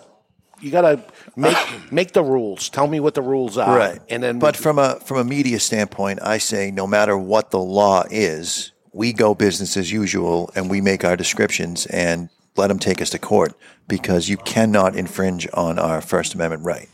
If I want to say this tastes like marshmallow to me, I'll say it. little vanilla, Mm-hmm. almost a little pipe tobacco flavor. Have you ever had the giant marshmallows? Not the regular ones you make s'mores with. I'm talking the big mothers. They're- Yes, I've done it all. You ever licked the outside of that? Yes. That's what this is on the cold draw. Not those tiny marshmallows. No, no, no. That, that come inside the hot chocolate. Not the Swiss Miss dried ones. out. Yeah, that's crappy. bullshit. No, Yeah. you got to lick the full size marshmallow. You got to have some surface And area. you're right. I- It's just the lick. It's the That's lick. it. Yeah. Speaking of licking, I feel like Josh encouraged this to happen. don't even lick, more. don't lick this. We're gonna light our cigar with the Land Shark by Lotus. It features a flip top, three jets, double wall protection, all fueled by the patented Vertigo big ass tank, and easy adjustment wheel at the bottom, all for the low price of 19.99. That is the Land Shark by Lotus. It's got a little bottle cap opener. I It's like cool. But it has a bottle cap top. Do not Top. call that an opener. Someone's going to sue us. Hmm. You cannot open anything with this, Right. Except the lighter. Wouldn't it be nice if they added a bottle opener to this? That's a nice cover. That's a nice cover you just did there. That that would even be better. But it's a cool lighter for that case. You're having people over the house and you're having some beers and smoking cigars and stuff. This is the lighter you put. And you get the you can buy a little pack that has the lighter and the ashtray. The ashtray looks like a bottle cap. yeah. Hmm. So And you it's got a like- whole and theme it's going like twenty nine dollars. Right. It's crazy. Crazy low. All right. So how is the the Cigar Authority survey going? It's out of control. It's Out- way too time consuming. So you actually have to do work for once in your life and you're uh, complaining? Yeah, One for question. one five week period, I actually earn my keep. But just the last question. The last question. It's at the point now where like there are some ridiculous answers that I, I it's would four, like- it's four hundred things long right now, but you know somebody asked for Prince Harry to be a guest. All right, mental note. If somebody say, else says it, I'll add. Now I'll add Prince to those. Philip, who passed away, Yes, you know, had a cigar named after him. did not know. Oh, yes, I did. Macanudo Prince Philip. Yep. Did you think of that when it happened? That's all I thought. No, because you only think of yourself. There we Yes. I'm all about me. But Premium yeah, it's cigar? still going. We're going to do the results in a couple of weeks, and Yeah. uh, every Monday it picks So, up again. and we don't need the whole 400, but just give us a dozen or so of the best and the worst, because I like the worst ones. Mm. All too. right. Anything that's interesting of like this is crazy, like Prince Harry. Does he smoke cigars? Probably not. Yeah. Would we want to interview him? No. Like, what, what is the mindset of someone that puts that? All right, I want to put the dickiest thing I possibly can on this survey and not give them any information That's that'll be something helpful. You would do. It's unhelpful. 100% true. Um, the whiskey miser says toasted Rice crispy treats for this cigar. Mm, There's Yeah, the that's- marshmallow. that's like in there. licking a marshmallow. There it is. That's That's, pretty a good. good. one. So he, he's right. He's in added with to us. the show. That's Yeah. how you add to the show right there. Is it- he- I mean, he could sit in. That, that's a good one. That's very good. You could. You could. Whiskey be part of the Miser, if group. you're ever up here, we're gonna we're gonna have you on. Is he related to Heat Miser? Do you think? No, but there is a whiskey um, podcast, podcast or website, just a website, right? I'm not sure. It's you. Oh, I thought we were talking about the whiskey miser. No, He Yeah, actually the, was uh, talking about you for once, and Yeah. you missed the drop. I totally missed it. Over my head. Uh, Jesus. yeah, the liquorauthority.com. New reviews every Sunday and a podcast coming this fall. Very And unique. It's not name. just whiskey though. No, it's the liquor authority. So there's rum, bourbon, vodka.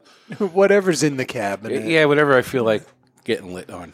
It's time for the Romeo and Julieta best email of the week. By the way, whiskey miser says Heat Miser's his cousin. Okay. Did you did you do a review already? Yeah, there's uh, three of them up there right Three. now. What are they? Uh, Angels Envy, uh, Flor de Caña, and uh, Evan Williams. Okay. Brought to you by Romeo and Julieta Cigars. And this week's prize is a hat, an ashtray, a lighter, and is that a band saver, Barry? Yes. It's a band bank. A band bank. Which I I want because that is a piggy bank for your cigar bands. How cool is that? I like now. There's something I don't have. I have a hat. I have an ashtray. I have a lighter. I don't have a piggy bank. Well, we know Rafael Nodal listens, so Rafael, send one to Dave. Yeah, I think maybe I'll write in next week and earn it. Jo- Jonathan. Are we had- allowed? Jonathan has a spank bank. He does. That's different. That's different. That's different. No, I'd rather have the band bank. That's cool. That's Yeah. unique. It's cool. It's different. So you're taking one. How of big these. is it? Have you seen it and touched it? Yeah, it's about uh, maybe 10 inches high. Are we and still talking about my it's spank bank? Like 144 ring gauge. Huh. Okay. And it's got a slot like, It's got like a a piggy slot bank? just like the piggy bank, but way too small for any coin, unless you can come up with a crazy coin story for it. And and how do you get it out? Yeah, cap, cap, uh, cap unscrews. Okay. Oh, nice. It's a cool thing. We need one. All right. You And- and literally just spent more time talking about that band bank And than you- the first email is going to cover. You have more for next week? I have uh, a month's worth, four shows. Okay, so I'm trying to get people to write in because we didn't get very many this week. So if you just shut up for a second, you see where I'm going with this. And now, See, you went and brought out Maduro Dave. He's- I'm trying to help him out hmm. because he told me during the break. this is we didn't sun grown, Dave. He's not full Get, Maduro we didn't yet. get very many, so I'm trying to n- help him, but he wants Dave, to go. I don't know if this is helpful, but Ross says this one is the best cigar for sitting on the toilet taking a dump. I've done it. I've done it, and it does work. It's The good. following message was submitted through the contact us page of thecigarauthority.com. I'm just going to do the show without you. All right. Uh, with respect to uh, the lighter firecracker. And Douglas writes A light firecracker could not be a sparkler. It would have to be a snap and pop that little kids throw on the ground. Then they get brave and throw at each other. That's the. See, now we're, the- down, we're down to emails like this. So Yeah. you could win this because this is what you're up against. I don't want any more books written Not in a- the email. One paragraph. Keep it to one paragraph. Um, so if Especially you, since we got to listen to you read, you got to keep them short. so if Exactly. you're smoking this little Dos Hombre cigarillo, you'll see it says Dos Hombre in it, and then you see two people there. The guy in the yellow shirt was me 36 years ago. That was That's a I picture. can see the size? resemblance. Huh? Was that actual size 36 years ago? Well, I don't know about actual size, but uh, I remember the artist drawing the picture. I said, "Yeah, I'm way too fat in that picture." I said, "Can you slim me down because I'm on a diet?" And he says, "I'll change it after you lose the weight." That was 36 years ago, and uh, he did the right thing. it didn't change much, but um, there we go. So you mentioned who the person in the yellow shirt was. The other person. The other person is was my brother, still my brother, but he passed away. Uh, my brother John, he's got a stripe uh, shirt. I remember him posing for this too, and they would. The camera that the guy used, he had a stand there, and it was one of those cameras you click the button and then the picture slides out immediately. Polaroid? Polaroid, yeah. yeah, a lot of people don't know what that is. Younger That's- people. No, I'm not. I'm not shocked that. I'm not shocked that someone wouldn't know what a Polaroid is. I'm saying, why are you hiring an artist and the best camera he had was a Polaroid? That's what he used. And so the picture, I still have the picture. Good. After, but it all cracked. Yeah. That happens. 36 years later, they, Yeah. don't, they don't last. So I still have it though. Of there was the picture standing there, and I believe, and I can't look really good. It might be a Toscano in Huh. my brother's mouth. One of them, it's either me or him. I'm pretty sure it's him. If you if you notice, there's an angle on it. I think it was a Toscano uh, on his. We mentioned Toscano during Yeah. uh, during here. So You never mentioned that when we had the guys from Toscano on, which would have been a fun little fact. The real question: You guys had these actual outfits? I was wearing. Yeah, that's what we were wearing. Huh? So he was wearing a blue striped shirt, and I had a yellow shirt. And that wasn't the seventies. It was eighty five. No, the shirts were purchased Maybe in the 70s. Oh, all right. That's for sure. It was seventies clothing. Yeah. I could tell the difference between uh, the clothes that Dave has bought 10 years ago, which is the last time he bought clothes, Right. and then the rest of them. I can tell the difference. Now he has a couple shirts that are more recent vintage. Yeah, those are the 10 year old ones. And I think there's a couple that are newer than ten. I have no idea. I don't Yeah, purchase you don't my know. own clothes. This is almost as bad as the coin story. But it's time to take a peek into the asylum and hear Barry's story. Take us home, Barons. From our friends at Asylum Cigars. It's time for news from the insane asylum. Odd and sometimes historic news stories that are too insane to be true. Or are they? Brought to you by Asylum Cigars. Take no prisoners. Asylum cigars are truly flavorful, medium bodied Nicaraguan cigars with sizes ranging from 4 inches by 44 to the absolutely insane 8 inch by 80. Asylum Cigars.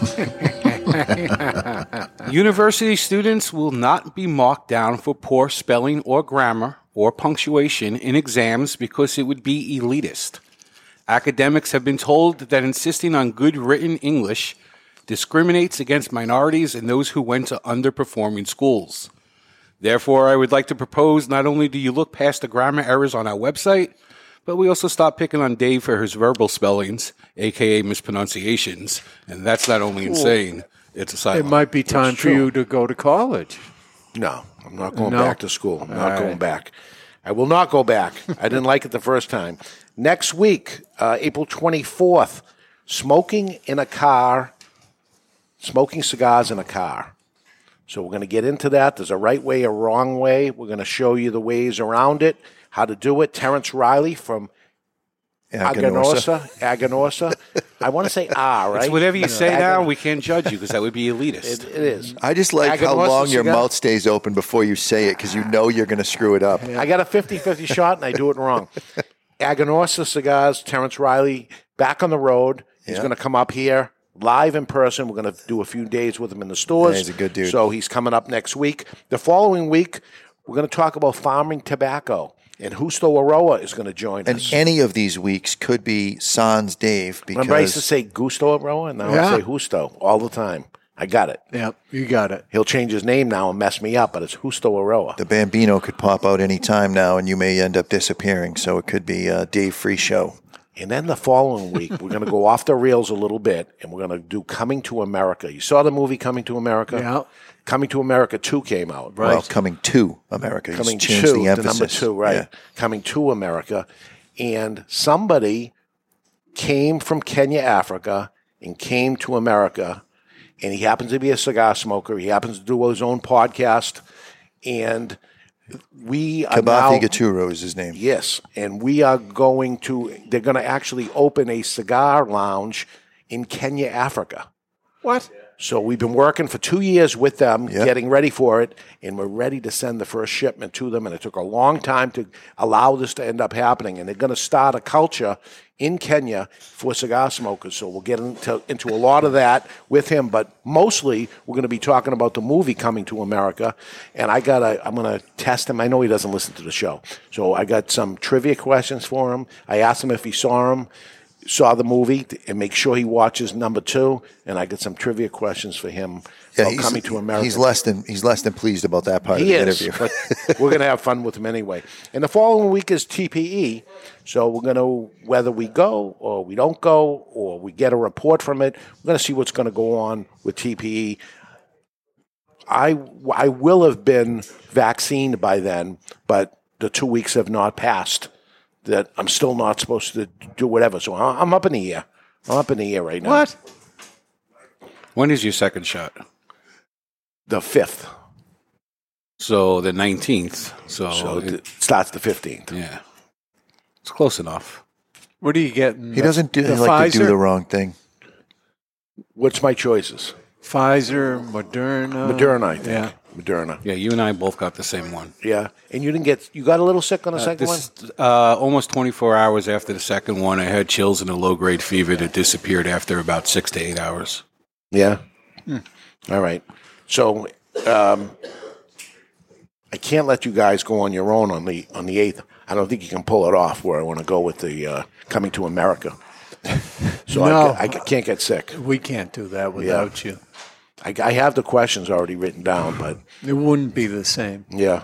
So I'm gonna try to stay strong. There's nothing I can do, right? Drink a lot of water. Can you do anything? That's that- not. You're not going to miss the show because you're Yeah. feeling achy. No. I'm more concerned that uh, Gianna has the baby. Yep. That that can happen any day now. Just bring the baby with you. Yeah. Yeah. Okay. They won't mind. Not even allowed to go to the hospital. Got to wait No. till she comes home. They won't even Huh. let me go. So then you can't miss a show. If you don't have to go to the hospital. Yeah. Yeah, you say hi to the baby, come do a show. All right. Hey, NFT Atabey. We talked about the Atabey Black. The NFT we're getting laughed at. It's it's the craziest thing. Um, but I have the count as of this morning. We sold twelve. Wow. Well, it's actually 13 since you looked. Really? Yeah. Another one. Did you, did you buy another one? I did not. Okay. He bought the first one though. So 13 of them. There's only 25 singles, and then there's the boxes. The boxes are not going, but they're a thousand dollars or Yeah. so many bitcoins or whatever it is. Uh, Ethereum. Ethereum. Uh, and I haven't bought any because I haven't figured. You sent me a video to do it, and I It's took all kinds of notes. yeah. I think you'd have to sit with me. But Yeah. I want to say uh, verbally thank you for last week. That after the show, you got Oh, me yeah. ready. I did the um, professor. Um, ask the professor. Yeah. I think the- that's what it's called. Ask the professor podcast. The um, The marathon. yeah, 26 hour marathon. I only did one hour, but uh, it, it was interesting. And we had, um, I interviewed Cigar Lover 12, who's, I, and that was a great interview. I mean, she she's, She's a real legit. cigar She's person. legit. I mean, it was better than the guy before you who was just talking about himself. Dave's not commenting. we, we won't say who that was. no, I'm not saying anything. but um, Way to make it uncomfortable, Barrett. open, what I do. If you want to dare uh, buy one of those NFT cigars and see. Yeah, and you know, if you don't know how, if you just go to uh, YouTube and do a search for easiest way to buy on OpenSea or NFT, And it ain't easy. Um, it's multiple steps. You know, Yeah. no step is particularly complicated, but So not only are we trying to sell something that doesn't exist, we got to teach people how to buy it. it's a, it's work to, to do it.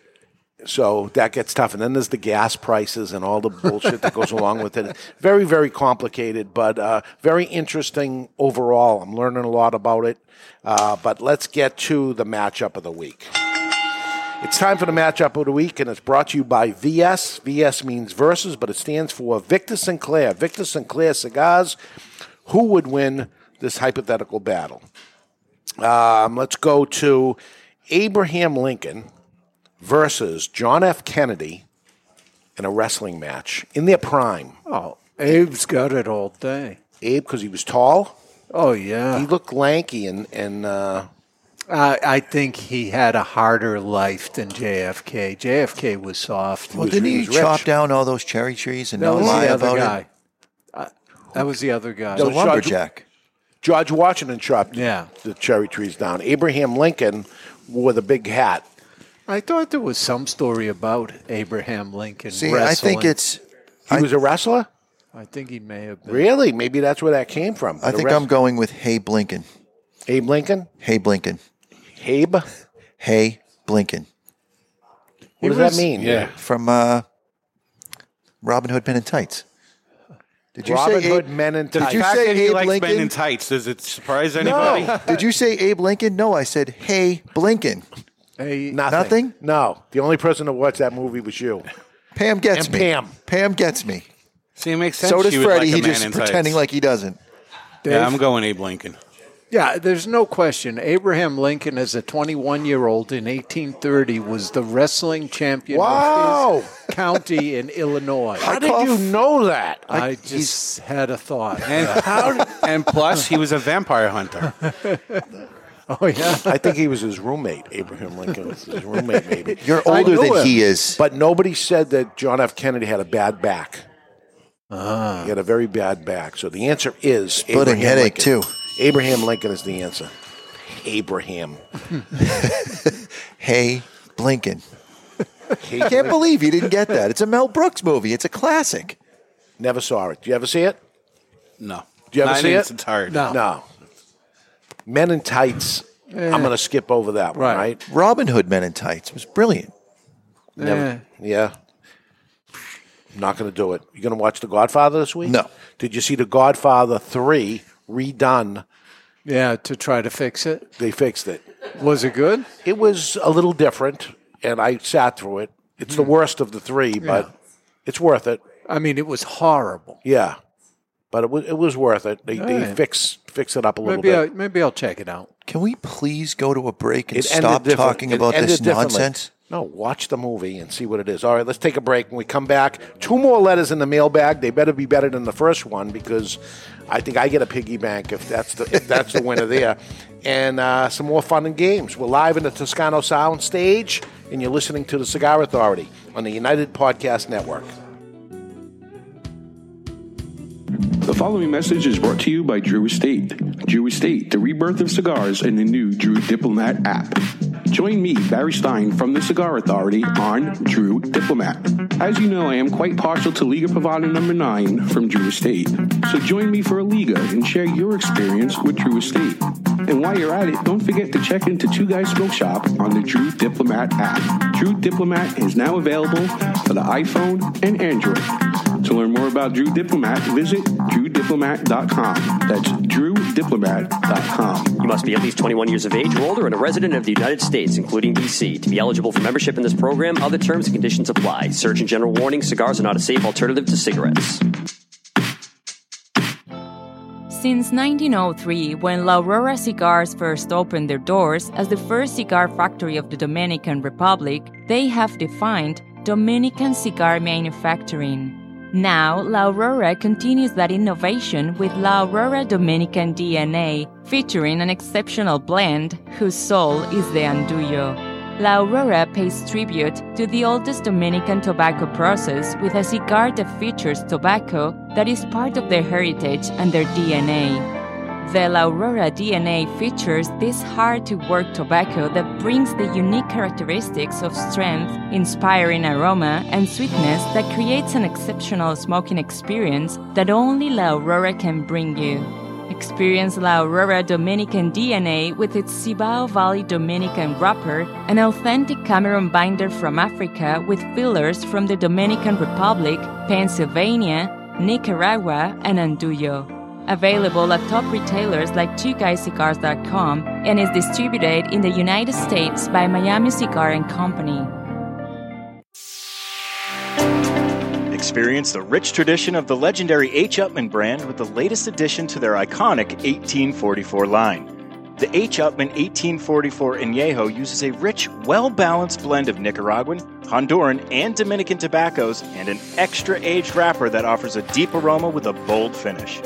The H. Upmann 1844 Añejo is sure to please adult smokers looking for a delicious, handmade premium smoke that is aged to perfection. Surgeon General warning cigar smoking can cause lung cancer and heart disease.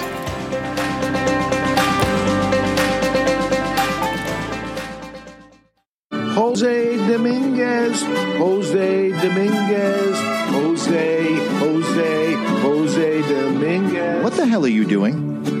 I'm writing a commercial for Jose Dominguez.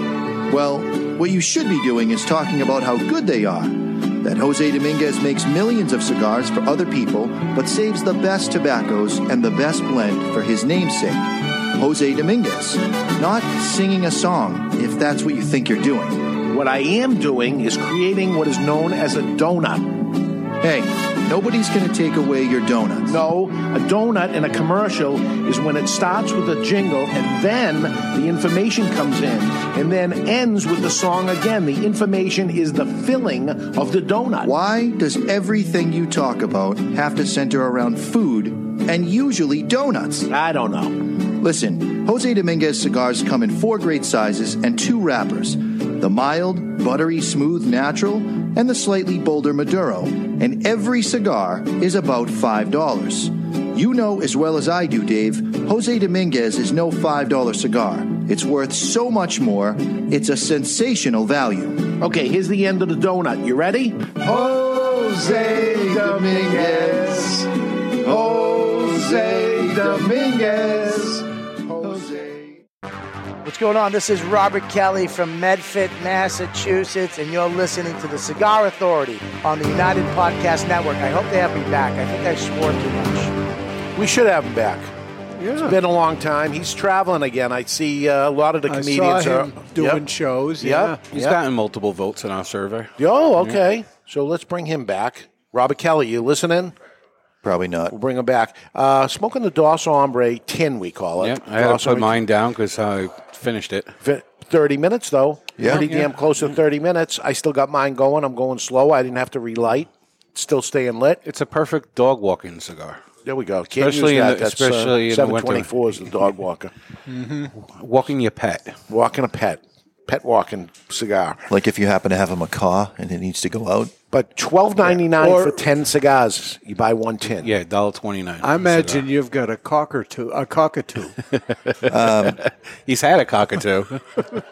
There's no proof of that. I have no comment. He's never given it. This comes in natural and Maduro. Yes. This is the natural we're smoking. Correct. And of the first one we smoked, which was the United Cigar Pencil, that was the Maduro. So I gave you a Maduro. I, and a I mix. actually, I actually found the pencil to be more flavorful than the tin. Mm-hmm. You know, Yeah, there's was a I- little I- more going I on. like Maduro cigars more, so maybe that played into it. So that the Maduro, which was the United, is stronger than this one. No. Yes. Yes, No. I would agree with yes, that. Yes, it's hundred percent. No. hundred percent. No. Same. No. All Abs- same. Absolutely wrong. Uh, thanks everybody for sharing our podcast that's out there, and I know the PCA is sharing the podcast right now too. What are you laughing for? I'm laughing because you just went from like angrily saying it's uh your You're your your idea is right and mine is wrong, and then you went syrupy sweet. Oh, thank you everybody for No, but- sharing our podcast. You- because I'm I not know- Maduro Dave anymore. I'm Natural Dave to you guys. You Mr. just- J makes me Maduro Dave. No, I just feel bad for you because you just go to the opposite of whatever it is. If I said the sky is blue, you say it's not blue. Can't you you just two- automatically go to it. Can't you two just see you love each other? Yeah. I don't you two see that you're in love with each other? Ah, I'm smart, you're dumb. I'm big, you're little. I'm right, you're wrong. And there's nothing you can do about it. And we do this every morning. Every Every day. morning. Both of us get here an hour early. Just to go through the and routine. we should film it because I say it to him every day. Every day, Fifteen like- minutes. We could do a daily podcast, and But- it would be entertaining. Do you make up at the end of it? no. no. They just walk away and But that's done. what what has to happen is it, you, you can't go to a mic then would be on. Right. It'd be just like have it have to have it running. The tape secretly. is running, and then there it is because it is somewhat entertaining because I laugh out loud sometimes. So what I started doing to train him is I, I play when I know he's coming in. I turn a playlist on it at a certain time, and then it's three songs, and he does a dance, mm-hmm. and then on the fourth song he goes upstairs, and it's I've been slowly training him for months. So he It's true. does a and I dance say, and "Wow, make this a little is a love. good. This is a good song. It's the first one. It's the same three. song." and then maybe a couple weeks in or something, I go, "This is the same songs that are playing." He goes, "Yeah." I've been, Do you feel like you need to go upstairs? And he's like, Yeah, I do. I feel like I need to go up. I don't know why. It's because the time is tight. Pavlov's dog, right? That's, right. what it is. It's the song "Time Is Tight" at Sullivan, which used to be our outro song for years. and that lets him know, okay, this conversation's over, and he just makes his way upstairs. time is it's great. right. Booker T and the MGs. That's right. Great song. Um, but no, seriously, with the the amount of sharing and stuff that's going on, sharing the thing, uh, because I'm saying this because we're getting a new audience. It's growing, and uh, so those people maybe they'll share too, and we can. after 11 years, 12 years, we're in the 12th year.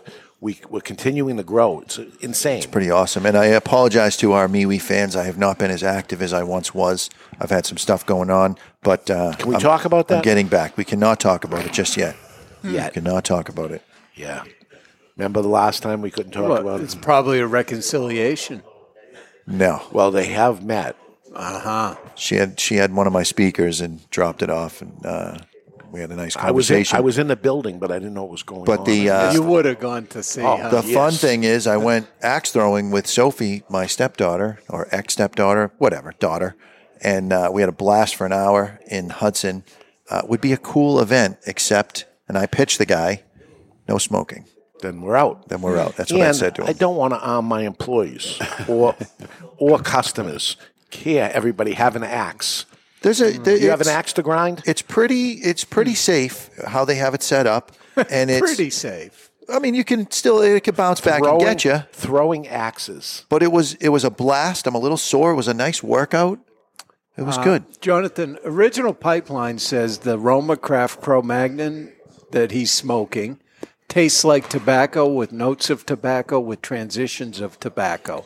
That's a fair description. That's what Skip would want. Yeah, it's right? not wrong. No. He's not wrong. It's not wrong.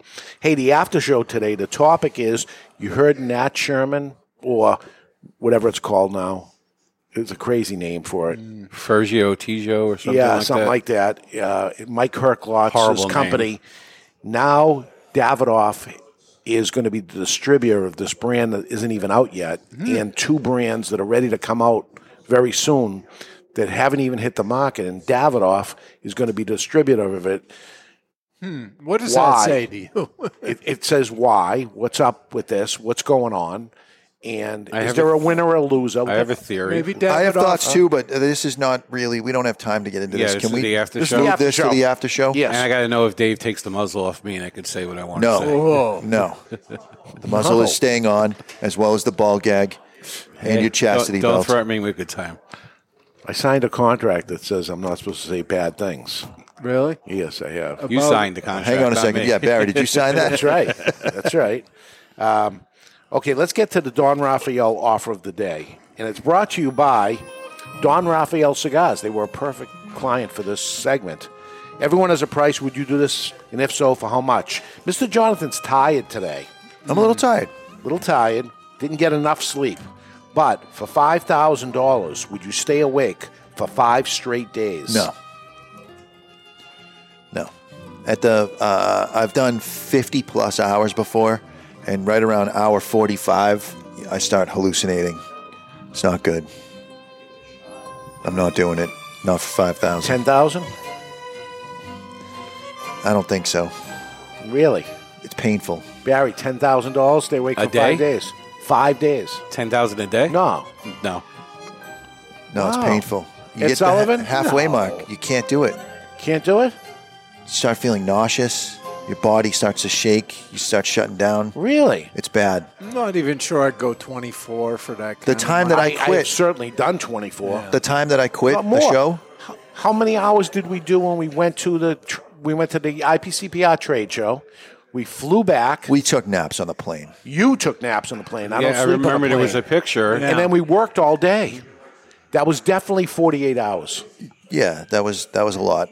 But I had taken an hour nap or whatever on the plane. I didn't. The um, I did 48 hours. the That was time good. I quit the show, that was junk. that was the longest I ever stayed up. That was 50 plus hours, and I went Maduro Jonathan on you on the email and was just you not out- having you were it. out grocery shopping.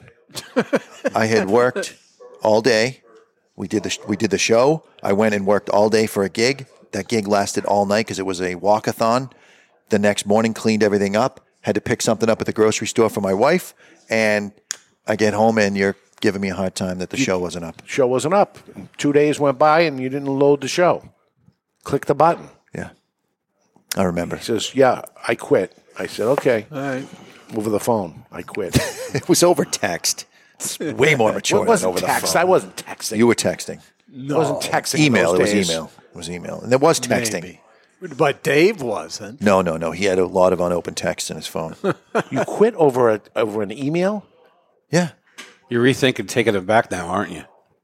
Yeah, it's too late. I'm entrenched. Wow. I didn't take him back. He just came. Following message was submitted through the contact us page of thecigarauthority.com. And Nate writes with respect to the Cigar Authority. Hickory dickory doc, look at the clock. Here comes Maduro Dave. Oh, God. Who's mad? He's too damn old to host a rave. Speaking of my least fave, there's Mr. J. He says his wife left him, but we know he just wanted to dance with his friend Tim. Speaking of exercise and the gym, there goes Barry, who seems happy. I bet it's because he can see his third limb, so he's not as grim. Speaking of grim, I think he's not reading it properly. there goes Ed. It wasn't written properly. I'm Ron Burgundy. I read what's on the teleprompter. I know we're all a little surprised he woke up today and was able to get out of bed. That's Nate. Ed, bed. Oh yeah, it's a rhyme. Simple, There simple was- rhymes. there You was- can't tell what the way Jonathan. Wrote it. No, reads it's a it. bad read. Uh, Write it like a poem if you want me to read it like a poem. Yeah. Wasn't that great either. No. So all you got to do is send your emails to the to the um, what to Go to the contact. Yeah, cigarauthority.com. go to the contact us page. Hey, if we don't have a winner this week, you can keep the bank. We're gonna have so far, I'm not voting for either one. We're going to have a winner. Uh, Eric writes to the contact us page of the thecigarauthority.com with respect to Dunbarton Madness. Gentlemen, I generally consider myself a manly guy. I drive a dump truck, a pickup truck, and occasionally even a hand truck. I own a gun and a chainsaw, both for self defense. Nice. And I have friends who are cops and firefighters. I even shared a cab once with that big guy from Game of Thrones. However, when it comes to cigar strength, my manliness falters. I generally look at what Dave likes to smoke and ask for something a bit milder. I once got the spin smoking a Macanudo. It's for this reason that I've never tried anything from Dunbarton Tobacco and Trust, despite the golden showering of praise that always comes when these cigars are mentioned. Then recently, Mr. Saka came on the show and said anyone could enjoy the original Sobremesa. So I bought one and tried it out. Needless to say, about halfway through the cigar, I got a little green behind the gills and had to take a break. Well, I got caught up in one of my manly pursuits, probably ice fishing, and forgot about the cigar until I woke up the next morning. Realizing I had left it on the patio all night, a feeling of great shame came over me, not only because of the personal weakness, but the wasting of such a fine cigar. There was only one remedy. I brewed up a pot of black coffee, I skipped breakfast, I went to the patio and fired that bad boy up. And to my surprise, it still tasted great, it burned just fine, and I didn't puke. Maybe manliness is all in your head. Ah. That's nice. Thanks, Rick. Was that, was that you? No, that's Eric. Wow. So, Different- so Paul Kraft, Kraft writes in the chat room that he's done writing anymore because if this is what Mr. J picks, what the heck? I got three emails this week. Those are the three. Those are the three. I'm, you know what? I got four. I'm sorry. I got four. Uh, I did surveys for an organization and was the director of Survey Monkey. Uh, it tallied results and had charts and graphs. Just a thought. That was the fourth email. So that was just him making a Charts suggestion. and graphs. So the third guy gets it. Yeah. Um, We're not He should have had the Sobremesa Brulee. Yeah. Not the original Sobremesa. No, the brulee is, Brulee is the one that's a, a tad down and in then strength. the sweet tip really ha- keeps you from getting sick, Sick. from the nicotine. There we go. Yeah. Well, and I would say also you But can his stuff is juiced up, man. Oh, It's- yeah. you can smoke it slower, and it's not that bad. You start to feel a little. You, you can tell the effects of the cigar early, early on. You don't have to keep puffing through it. Take a break, go back to it, go slow, enjoy yourself. There's no need to get sick. Blow through it Mm-hmm. Yeah, instead of drawing in every once you're- in a while. Blow through it. A little it. sugar packet, put it under your tongue. There's a lot of a lot of ways that you can smoke a stronger cigar. Drink lemonade. but it doesn't necessarily make you manlier. no. to smoke You a ever drink stronger a cigar, cigar. with a lemonade? I'm sure I have. It's good. Works. I'm not voting for any of those three. I mean, It's I too know- late. I Eric know already three won. of you voted, but I'm voting for Paul Kraft's uh, forgotten email. Just because he feels left out that Jonathan refuses to read his email. so I'm voting for Paul Kraft. Where's his email? Don't know. It sent it to Jonathan. He never picks it. Well, Well, let's If see if you're- he sent it recently because I save them all. And let's see. We'll have a little. You guys talk amongst yourselves, and when I find it, Well, well, if, if Barry's voting for Paul Kraft, uh, I want Robert Kraft to win this week. He could use it. Eric, just send me a friggin' your address. While, he, while he's looking there, let's, let's get to the Classic Three Ray, brought to you by Classic Cigars. It's time for This Day in Classic History, brought to you by Classic Cigars. Classic Cigars are now the most affordable cigar brand in America. With prices as low as $1.50, this cigar has something for everyone. The Classic Connecticut is light and smooth. The Classic Maduro is bold, but never overpowering. The Classic Cameroon sits somewhere in between with hints of sweetness. And the Classic Cuban is a real knockoff of the taste and flavors from old time Havanas. Classic cigars are sold in cost saving bundles of 20 and sold in five great sizes, ranging from $1.50 to $2.25 per cigar, which makes Classic the most affordable premium handmade cigar in America. Classic Cigars.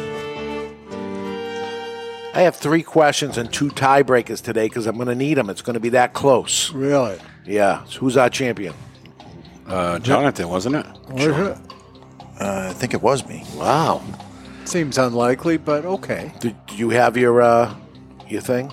The email? Yeah. Yeah, he wrote a book. It's look. It's 14 pages long.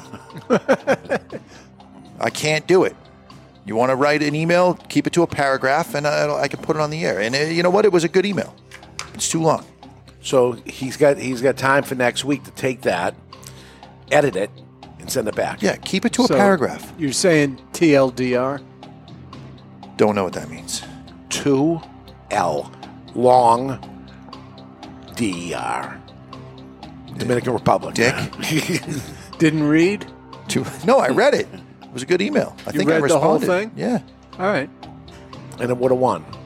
I don't know if it would have won, but Well, it wasn't hard to beat that group anyway. Mr. Jonathan, 1,400 Cubans exiled land in Bay of Pigs in a doomed attempt to overthrow Fidel Castro today.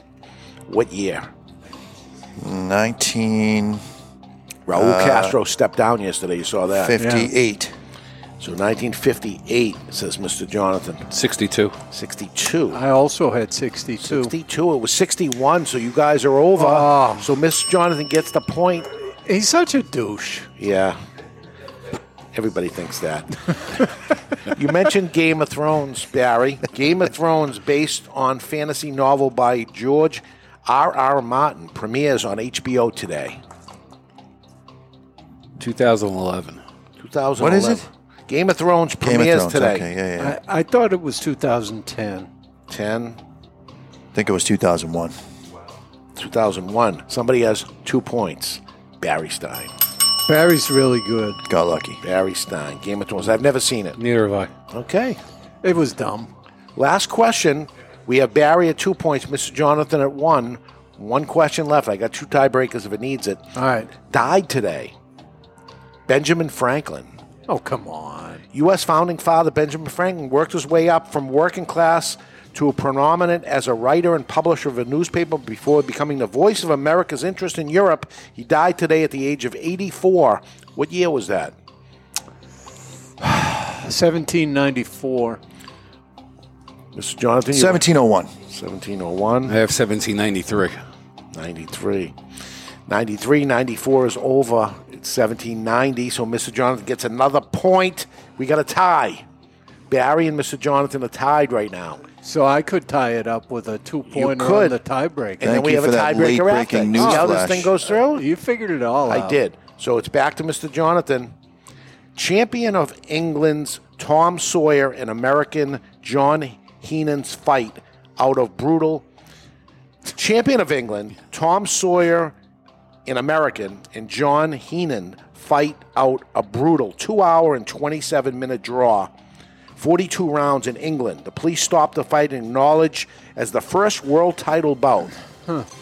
today. What year? First world title bout, 42 rounds, 2 hours and 27 minutes. 1801.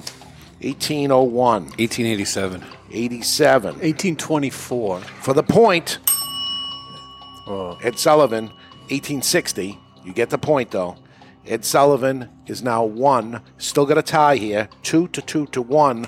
Last So I question. could still win. Three way tie. Three way oh. tie. It's over to Barry.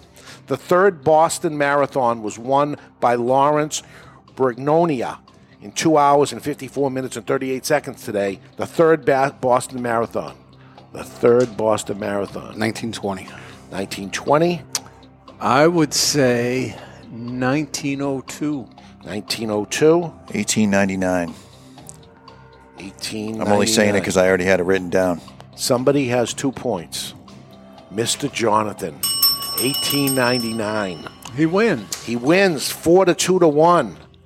Wow. And then he wonders why nobody likes Nobody him. likes I don't wonder at all. I know Why? exactly why nobody likes me. And I'm okay with it. Yeah? I think you should change. I don't want to. So, uh, yeah, the after show should be interesting uh, because we'll get Barry's comments and, and feelings of. But uh, is he, he's allowed to say whatever he wants? Don't take the gag off. We Yeah. don't, we don't need that kind of bullshit. Yeah, I don't want to have to edit it. It won't be that bad. It's and for just the a record, theory. for the record, He can say you like theory. me. You like me. I like you. So You what like do you. I? I like me. You like me. That's why? it. Why do we need to change? How's the ex wife? She like you? Uh, Not so much? no comment. No, not, not so much? Now, don't you two see that you're in love with each other? All right, that's it for the show. Next week, Terence Reilly from Aganosa Leaf is making his comeback of traveling. He's going to be with us for a few days. And he's going to teach Dave how to pronounce the name. Aganorsa. Aganosa Yeah, you should have taken the long pause up front. You just Yeah, you jumped open in. your mouth as wide as you can. What did it used to be? Fernandez?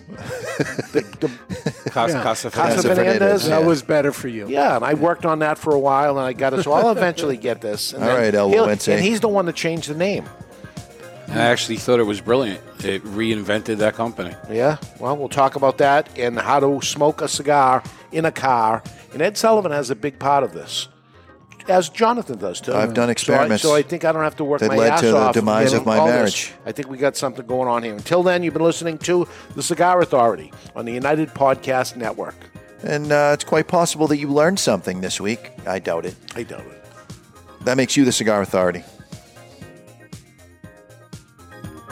The views and opinions expressed by the hosts, guests, or callers of this program do not necessarily reflect the opinions of the Studio 21 Podcast Cafe, the United Podcast Network, its partners, or affiliates.